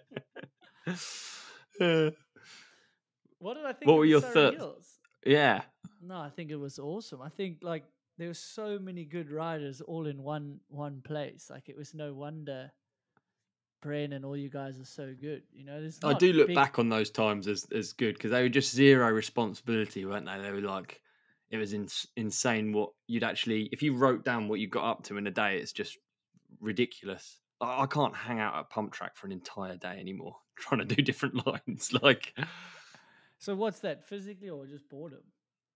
I don't know. I guess both probably, It's but like boredom, isn't it? It's more boredom, yeah, but like back then, just the yeah, we the- had zero responsibility. There wasn't really any social media as such, was there? It was like you're just fiddling around riding a bike the whole time. It's not like everyone needs to see it. You're just doing it. We had one wood chip jump. We had one wood chip jump and a pump track at Bren's, and we would just hang out there for days on end, wouldn't we? We'd barely leave the garden. Yeah, well, and then you say you're no responsible. We had to, well, I had to try drag Brendan out for training before you guys would rock up. So at least that was done or Mm. ticked, you know. Yeah, that's true. No, but England was great. I was lucky to have that because, like, life on the roads, you know, it gets a bit old, especially if you don't get the results you're expecting or wanting. And coming to get to know you guys was like, and his parents were there was like a f- family away from home, you know, especially Yeah. young young twenties. And uh, you know, if we had a week or two off, we could also go down to the pub and switch off and feel normal. And Yeah. get back to riding. It was, it's cool. It's such a cool scene there in, in UK. It's good because I, I feel like um yeah I got to meet I got to meet and ride with so many people over the over the years through riding, and it's just sick when you meet people that are like um it's just like like minded, like the like you know if they lived in the same town they'd be part of the crew, and I feel like you're one of them, Clay's one of them, like. The people that return over and over again, it's sick because they just come back and it's just like they never left. It's Have you so is that have I got an honorary membership? Oh, dude, you know you got an honorary mem- membership. crew. Yeah, yeah, definitely. No one gets as much. No one gets that much shit from everyone, unless they're a member. You know, you got to take the uh, those blows. You got to take them uh, as a verification. Yeah, How good is that? We're actually awful to each other. Why are men Yeah, awful- horrible. Like we're bond by being awful to each other. mm. it's weird, isn't it? It's not everyone. I don't think that's a modern a modern male is not like that. That's more like a caveman. We're gonna be old old men, dude. We are. You know, we're moving to a different time in the uh, history of humanity. I feel like I feel like this is going to be a really big shift. You know, if you consider like our grandparents' age to us, even that they were like, you know, they thought we had it all very easily. We're we're very wet. Whereas now, I think it's going to be a similar version, even further that way. Everyone's going to be way nicer to each other. You think? I think so. I hope so. What about cyberbullying and shit? Well, I did want to ask That's you. tough. So, That is so tough. speaking. So speaking of super off topic, what's this metaverse thing? This virtual reality bullshit Oh, that everyone's pushing. Right. I tried to watch the video. It's gonna be so. See, that's actually what's made me because I watched that video yesterday, and that's what made me realize how weird it's actually. That's that's what made me get onto imagining how different the actual world is gonna be. So, okay, if you imagine putting on a set of glasses, and then you're going to be in a room. It's going to be the Andrew Neethling room, and on one wall you've got just like merch and you're going to press forwards on your controller and you're going to move over there in your glasses and it's going to be all your merch on the other wall you've got your instagram there's going to be updated videos on your main feed and then your story see what andrew's up to now it's just going to be like a complete 3d space where everything is going to go on and then when let's say i'm in the andrew neethling page maybe there's going to be another person in the andrew neethling page and then i can click on that other person and they're going to talk to me and then we're going to talk about Andrew Neethling and how great he is. Like that's what I think. So it's like bringing the comments section into a real place and bringing I mean I have no interest in this but I've got I've got to be early to the party on one social media platform. I can't bumble through my bike riding influencer whatever career failing to get it every time. So I'm going to go all in the metaverse. My the Ollie Wilkins metaverse room is going to be fucking quite the spot. Is that a thing? So there'll be your own metaverse room. Is that how you? I think so, dude. potential. This that's what I I watched. I skipped through the video because I find that bloke too creepy. Mark Zuckerberg. You seen Mark Zuckerberg? I just saw like a headline fails something metaverse. They already stuffed something up. But I've watched a few on on on yeah, like that it's coming and we can't It's very it. long, the video, but you should watch it. It's a Okay. very very long and well produced video on. It's like it's like some if so, the title really should be if the title was for me, it would be a thousand things that you don't want to download and forget the password for. A thousand things that actually have zero you have zero interest in. That's what it's like. I look at it and I'm like, games. I don't want to play games, man. 3D immersive things. I don't want to do that shit, man. I don't want to put fucking goggles on. But I think we're lucky because we come from an age that has been before cell phones and the, almost the internet as a as a young kid. Mm. and and we appreciate okay we're doing this virtually but you know we like to sit in person eventually we realize okay, we're messing around Instagram. Let's put the phones down. Let's share a beer. Yeah. Let's converse. But what about the kid that came up, hasn't tried anything outdoors, hasn't got the self belief that he can maybe be good at something, got a bit of confidence, and and he's like grown up on Fortnite, right, playing games, and then this metaverse world comes, and he like gets his self worth from like being cool in the metaverse, and he never leaves his freaking room. Imagine that shit happens. Well, it's, it's devolution, isn't it? I can't remember what, what it was called. Devolution, really. It, oh, it kind of is a only physically. I mean, mentally, probably.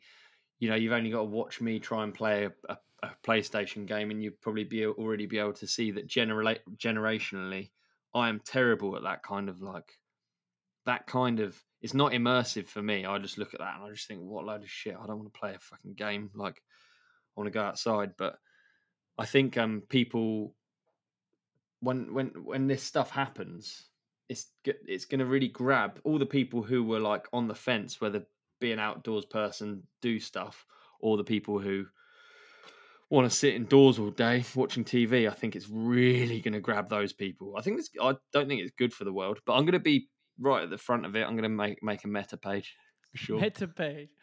Oh Hey, I've, I. I was watching something on um the uh what are the cavemen called the um n- n- n- what's it called?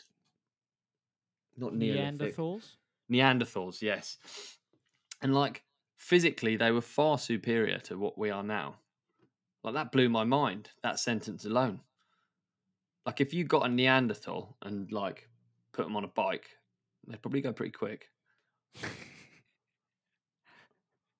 Just way stronger, more explosive, thicker joints, thicker skull, bigger brain, loads of stuff. Fascinating.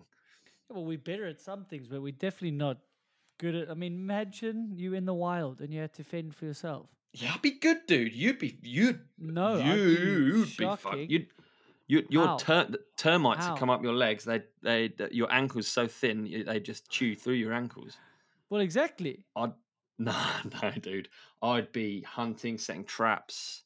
You'd be out there. Oh, help me, Ollie, help me! And I'd be like, oh, okay, dude, you can, yeah, come in my tree house, but you're not getting the, you're getting the um shit part of the room, you know, where we defecate.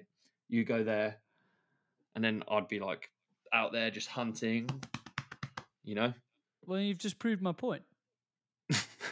I can't remember my point. Yeah, I ended no, up no, in uh, some form of metaverse. Yeah, you were in the metaverse. no, in the real world, we switched off technology and the supermarkets closed, and we had to fend for ourselves or It's kill true. an animal. Joe Rogan is might true. survive. That's about it. We're stood Oh, on the crap. shoulders of people before us, aren't we? Like it's actually crazy to think. It is like you rely on on so many other people on almost everything that you do in life. Like a toaster, I couldn't make a toaster. I I couldn't make a toaster.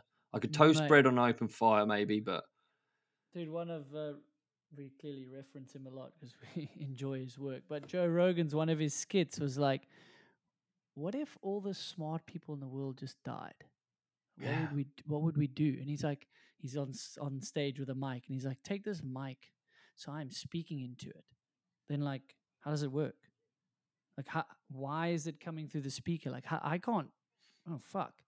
Like, I don't know how that works. How does it work? you can't make work? one component part work? of that microphone. Yeah, it's like I don't even understand how I'm broadcasting it through the mic, through the internet now to you and having a conversation. I reckon I could make a microphone stand out of wood. Yeah, I could. Yeah. And that's it. So all right. We'll just start a company doing that. Microphone stands. Yeah. Walking sticks, I could make them. off. We'll just start a company doing that. Walking sticks, microphone stands. Basically, basically anything that's sort of derived from a stick and us whittling it down. You and that's what we'll do. We'll just have a tree house. We'll be whittling straight sticks and we'll be selling them as different things. Well, we'd be resourceful, wouldn't we? We'd figure it out. Yeah, I'm sure in some way or another. Mate, so I did want to ask though, even though we've gone on a million off tangents, which is fuck how it should be. Rampage. I've never been to Rampage physically. I know you asked like, oh, you'd ride it, you do this, and I'm thinking, mate, I haven't even been there. I don't even want to go near those drops. What's that like for the listener at home that is a fan of Rampage? What is that like in person? So it's well, everyone knows how everyone's had that feeling where you get a friend to film you ride. You look back at the clip and you're like, oh, you know, you're like, well, I thought the jump was a bit bigger than that, or I thought this fucking hill looked a bit steeper, or maybe I'd be going a bit quicker. Rampage is like the most extreme version of that. It's like, like the camera really. I know everyone says it, it's like bloody broken record, but it really doesn't look as awful as it is in real life, and it is awful. And yeah, and so ultimately, my experience of Rampage comes from a digging digging perspective. So I dig for Bren. I've done it now seven times, and uh, so I don't at the end of those ten days have to throw myself off any of it with a helicopter bombing around and people shouting my name. But my experience is also unpleasant because I build a load of stuff that my mate has to throw himself off. So it, yeah, Rampage is a crazy thing to be part of. It's one of those type two things where when you're there, you're like, ugh, what am I doing? But I'm really, really pleased to have been involved in it and over the years got to do so many. So very thankful to Bren for the opportunity for that. So what what's that pressure like when you you're technically a bit responsible? Obviously, he's the rider and he has to sign off on it. But I mean, how Yeah. nerve wracking is that for like you and Deeks or whoever's Dude, is building it's when he hits that for the first time and you're like, fuck, I had a part in building the lip and then maybe calming Bren down and saying, yeah, I think he, I think you can do this. You know him very well. You're the perfect person to help him through something like that. No, I think that that is exactly what makes it sort of so exhausting. It is it is that because you it's not I, I ride with the guy every day and sort of fairly aware that I'm lucky to be digging for a bloke that's weirdly good at biking and he's like one of the most controlled bike riders as well. And so I'm I'm lucky in that respect because I know all of the bits in between that maybe I'd be like, ugh, that's horrible. I know Bren's all good on that. And I know that when it goes wrong, Bren's very good at getting it back and all of those things. But it's it's not you want to be there doing it like in normal everyday life. You want to be like there are honestly periods like nothing would make me trade the position at the top of the hill with the helicopters and all the hoo ha. Like that's not for me. But when when um dogs testing stuff, I sometimes just wish I could. I, I'd rather be. I'd honestly rather be in his position than my position. Weirdly, like just from a selfish perspective, I'd rather not be watching and like worrying and doubting. I'd rather just be doing it because at least that's like a yeah, that's like a positive input, not a negative input. Like yeah. I can't do anything. I'm helpless. I'm just stood there on an a- uh, on the landing like a lemon, you know. Just hoping he makes it. Yeah. And then the canyon flip was by far the most stressful thing ever because we only built that takeoff for the flip. Brendan is a weird guy. He he decided to learn flips at like the age of 30. So in all honesty, he's not actually done that many. I've been doing them since I was like 16 and I still get them wrong. Bren just seems to not worry about the kind of endless practice of it. He just does it when it counts, like at Rampage in front of millions of people and with helicopters flying around. So that was the most stressful thing in all of the rampages I've done. It's definitely the canyon flip for sure. Well, I didn't Oh. do it, but Bren, when Bren did it, it was too yeah, much. but you guys did it as a team, really, yeah. And you're feeling so helpless. Do you ever So wanna, like, would you ever like, fuck, I'd rather test this because like I'd rather take the responsibility off it. Are there any jumps there you're Uh, like, fuck, I'd rather do that than send you over it first. Like I'd Oh, rather 100%, take yeah. take it for the team. Let me try it. Because if it works, like you should go. Yeah, I would rather be in that position. Um, I never would rather be in the position of him having to do it uh, when it's finals. Never. But in testing, absolutely, hundred percent. Yeah, like Like, the let flip. me take it for the team. Yeah, too right, dude. Too right. But also, just it's a more comfortable. Yeah, it's a more positive experience testing something. And like in normal everyday life, I feel like we're, you know, we're used to that. I'm not used to. It, it doesn't happen like we're both sat on the top of the rolling. It doesn't happen like one person stands down there in normal everyday life. Like even if we built something that was a bit gnarly, it's like we're both at the top of the rolling. It's not it's it's not weighted one way or the other.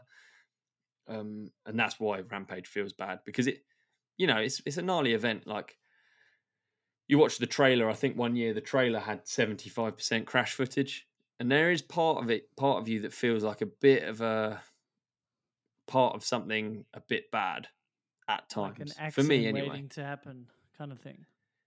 Yeah, or almost like that's what it's there for. It's there for the, you know, we all know it's a big event that's based on, you know, it's a, it's a spectacle, isn't it? And part of the spectacle is that this is dangerous and like that there are crashes. Like I, I think, uh, I think if you looked at the viewership, I think a lot of people that don't normally ride are watching it because they want to see the edge, really. And I think that part of it makes you really. I don't want to be part of that. It's like yeah, telling someone not to look at a car crash or a car wreck on the side of the highway. It's like human nature is going to look. yeah, And That And when a and when you're there- It's like it could go really like you don't want to watch it, but you're kind of on your knife's edge because you know it could happen at any time. yeah. And when you're there and an injury, there's no amount of. Oh, that's a terrible crash. Okay, Cam, back to you. Well, we're going to look at some of last year's footage. It's not like that. It's an empty. It's like an it's an empty amphitheater. I remember uh, for some reason Logan Binggeli um, crashing and he had a. I think it was a comp- compound femur fracture on the Oakley Icon Sender. And I remember just like his screams. And you've got, uh, you know, I don't know, Zinks up top just waiting in the start tower. And then everyone else is just stood around like hearing this poor dude just, ah, ah. And you just and think, you can hear it all over that valley. yeah on that site with the icon sender you could and i just um and then i had a different experience of rampage this year because i was watching it in a shop from the spectator point of view. If i'm honest i've never watched rampage other than the highlight clips. Since it's been doing a since they've been doing a live show i've been at rampage for every episode for every um year. So it was really different watching it and it kind of obviously tom crashed and i felt terrible about that but you notice when you're you know there's just constant distraction they're like okay uh back to you cam we're gonna blah blah blah blah blah blah and like i I was stuck on tom i was imagining i was still there and and tom's on the floor Like for me, I've Well, never I- been there, so I'm a bit disconnected when there's an injury. But you know exactly what's happening on the ground. yeah i guess you just know that it, that area it's all the same zones and it's all the same feeling of like you know these ridges and you become very you spend a lot of time there. I've spent an, awful lot of time in that desert weirdly. If i've done seven rampages i've spent 70 days of my life in like really a quite a small area of this dust. You become very used to the drive in you become very used to like the lunch breaks the hanging out getting to the top the path on the way up. Like all of those things become quite yeah you, you, you just know what it's like out there. So it's, it feels like a um what's the word? You know like a a place that you know. F- familiar. That's you feel fami- Familiar, yeah. familiarity with it and the whole situation. And yeah when tom crashed i just thought oh this is the, the worst. I couldn't stop thinking about it.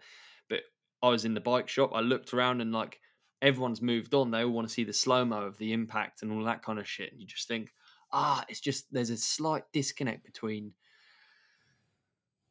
um, the reality of it is so much gnarlier than uh, what you watch on screen. And it's the same for everything. It's the same for World Cup downhill. You're just like, oh, he's crashed out. He can't make it. Like, you know, there's been a few events this year. There's been a few big crashes, haven't there? Like Maribor, where we were. Mm. How many riders couldn't compete in finals? There was a lot, wasn't there? Yeah, hundred percent. Yeah, there is a little bit of a disconnect. When you're there, then you understand the emotion stuff. At home, you just be like, "Oh, shame he's had a crash." Yeah. Oh, his But, collarbone. um, yeah, you kind of know what it's like on the ground, and we know them personally, so we know the disappointment they're feeling. yeah. Yeah, it is crazy. Eh? Have you ever thought, like, super odd question, but if you like could change anything about the industry, is there something that stands out? Hmm. I think those um I think those wooden things that train you to manual, I think all of those should be I think we should burn them once a year.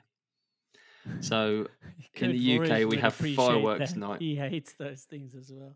Who hates them? Kurt Voris.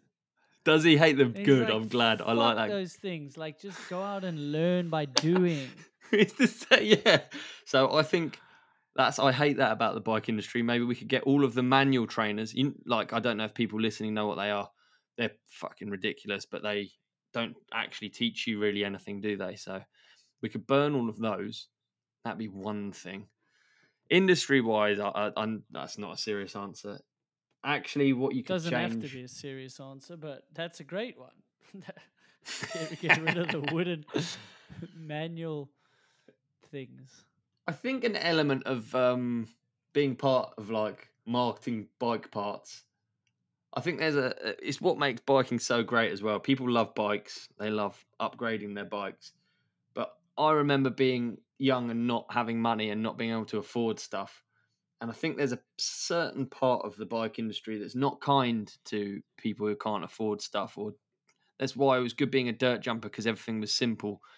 And like I think we run the risk of kind of eating being eaten by our own assholes in the bike industry. These bikes get more and more expensive, the technology gets more and more crazy, but the experience is the same. And like I think if you make it harder and harder for kids and you make kids feel more and more inadequate about the bikes they ride, which is ridiculous, like I think that is a, that is a potential mistake waiting to happen. You sooner or later you end up just being one generation of people that ride bikes, and then everyone else gets priced out. So that's my thought.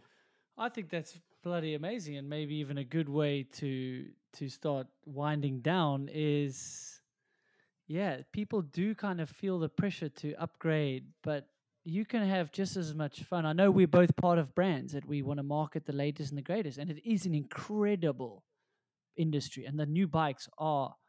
Like every year, you're like, how can it get better? And look, it does. Like it really gets it better. it Marginal gains. does. It does. It's actually a joke. It's awesome. But there should But just be the focus on the experience of riding. Yeah, exactly. At the same yeah. time, I think the listeners and and if they're kids or or guys getting back into it, and you know they're spending money on families and other things, like you can still have a great time.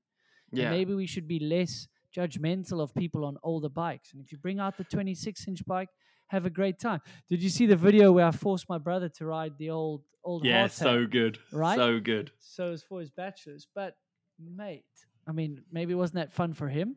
But what about the people around him having a great time? I have not laughed that hard in forever. And then- so good. And then you saw that I don't know if you saw, but like Brendan's Dog's Life 2. So you did the Dog's Life 1 at Madeira, yeah. and then I'll do the Chatel. We haven't done the behind the scenes, but they, they had a little teaser of us Oh mate, trying to go so down good. this steep I love hill, that clip. and like it didn't matter what bike we were on because we both crashed and he freaking I thought I crashed and messed it up, but he actually bumped me off the bike and we were just in tears laughing. It was like it's about the experience. It didn't matter what bike It we is. were on, latest of the greatest. Do you know Um, I bump into kids at bike parks and you can see they almost feel embarrassed about their bike, and that makes me feel sad inside. Mm. You know, like that should never be a thing, man. That's like, yeah. and yeah, I, we see and I'm really lucky well to home. Yeah, Yeah, I'm actually super oh. lucky to work for companies that like I I really feel like they're marketing the experience of bike riding. Certainly that's like the angle of Focus, my main sponsor. Like they're marketing like the whole experience of bike riding and it's it's inclusive and it's it's good in that respect. It's not like this sort of like elite crazy mega expensive thing. It should be they're trying to focus on the experience, and they're all bike riders themselves. So I think that's like important. Like that's the best. I'm very lucky to work That with. is those a cool thing about the industry. Uh, there's so many guys that are riders themselves. You know, that is a Yeah. brilliant thing of the industry. Is is the they're not just corporates. You know, it's getting more Yeah. corporate, but it is cool mm-hmm. that the soul, like you know, like it's God. you go visit them and you must see the lunchtime ride. And I'm sure the same was as just like, about for to say, Focus. yeah, It's like you go on these rides and it's like they're at their desk and then it's like, okay, we're going for the lunch ride. And like, I haven't done anything a whole morning. Like, I'm ready for it. And then, dude, they're so good at riding, like, so fit. And lunch rides are no joke not, at like, bike companies, so are fun. they? Yeah, back at Giant as well, like the road Yeah. I was Yeah. like, jeez, and I do this for a living, and you guys are ripping my legs off right now. But yeah. I um, remember hearing about the big S lunch rides in um, yeah, though, Northern California. They're yeah, crazy. Yeah, I, have heard those ones are pretty gnarly. Yeah, yeah. The focus ones are, are good. yeah, they're pretty chill. They're, no, they're they're fucking brilliant. They're not they're not chill. They're they're no, they're not chill. They're uh I'm always shocked. Like the engineer Fabi, he's um so ridiculously fast and exactly what like what you said. I echo that. Like you almost feel bad because you're like, you know, you're the you're the rider, and then you're I'm really hanging on to keep up with him. And then there's Matza, the mechanic, and I'm like, dude, this guy, like this guy is going so quick on his home trails, and he's just like this big brute of a dude with like massive hands, bombing so fast. I'm like really desperately trying to keep up. I, I like that. It's good. It keeps you in check. Yeah, no, I think that the sport definitely is a healthy play. I think that's a good good time to to wind it down, and um, I'd love to look at my notes, but there's absolutely no point because you're not going to let me ask them, and I don't actually want to get any more serious. But let's uh, let's grow the sport. Uh, let's keep people passionate about it. And where do they keep an eye on you? What are the Instagrams? You mentioned the podcast. You are YouTubing still. Like, where do they? Keep in touch, send you a message, ask you for free shit. You know, go ask Ollie for a lot of free stuff. He, he'll definitely Yeah, hook you up. why not? Yeah, I'm good for that. I um I can be found at, at odub underscore twenty three, and uh, my full name is Ollie Wilkins. So you can search for me anywhere on the uh, YouTube. I'd really like to say thank you for having me, though, Andrew. And I'm sorry that that maybe arguably this is not the most organised podcast having me on there, but that's one of those things, isn't it? You can't. I don't know. We- You knew it was was never going to be like a normal podcast, didn't you? No, but this is great. That's why that's why you're on. I also don't want to just be pigeonholed into seriousness or growth or you know education. You're not serious. You're just dialed, dude. I'm not. I'm only knocking. I'm. I'm, I'm only. I'm not knocking it. I'm saying, yeah, you're good at it. You're good at it. I wish I was more like it.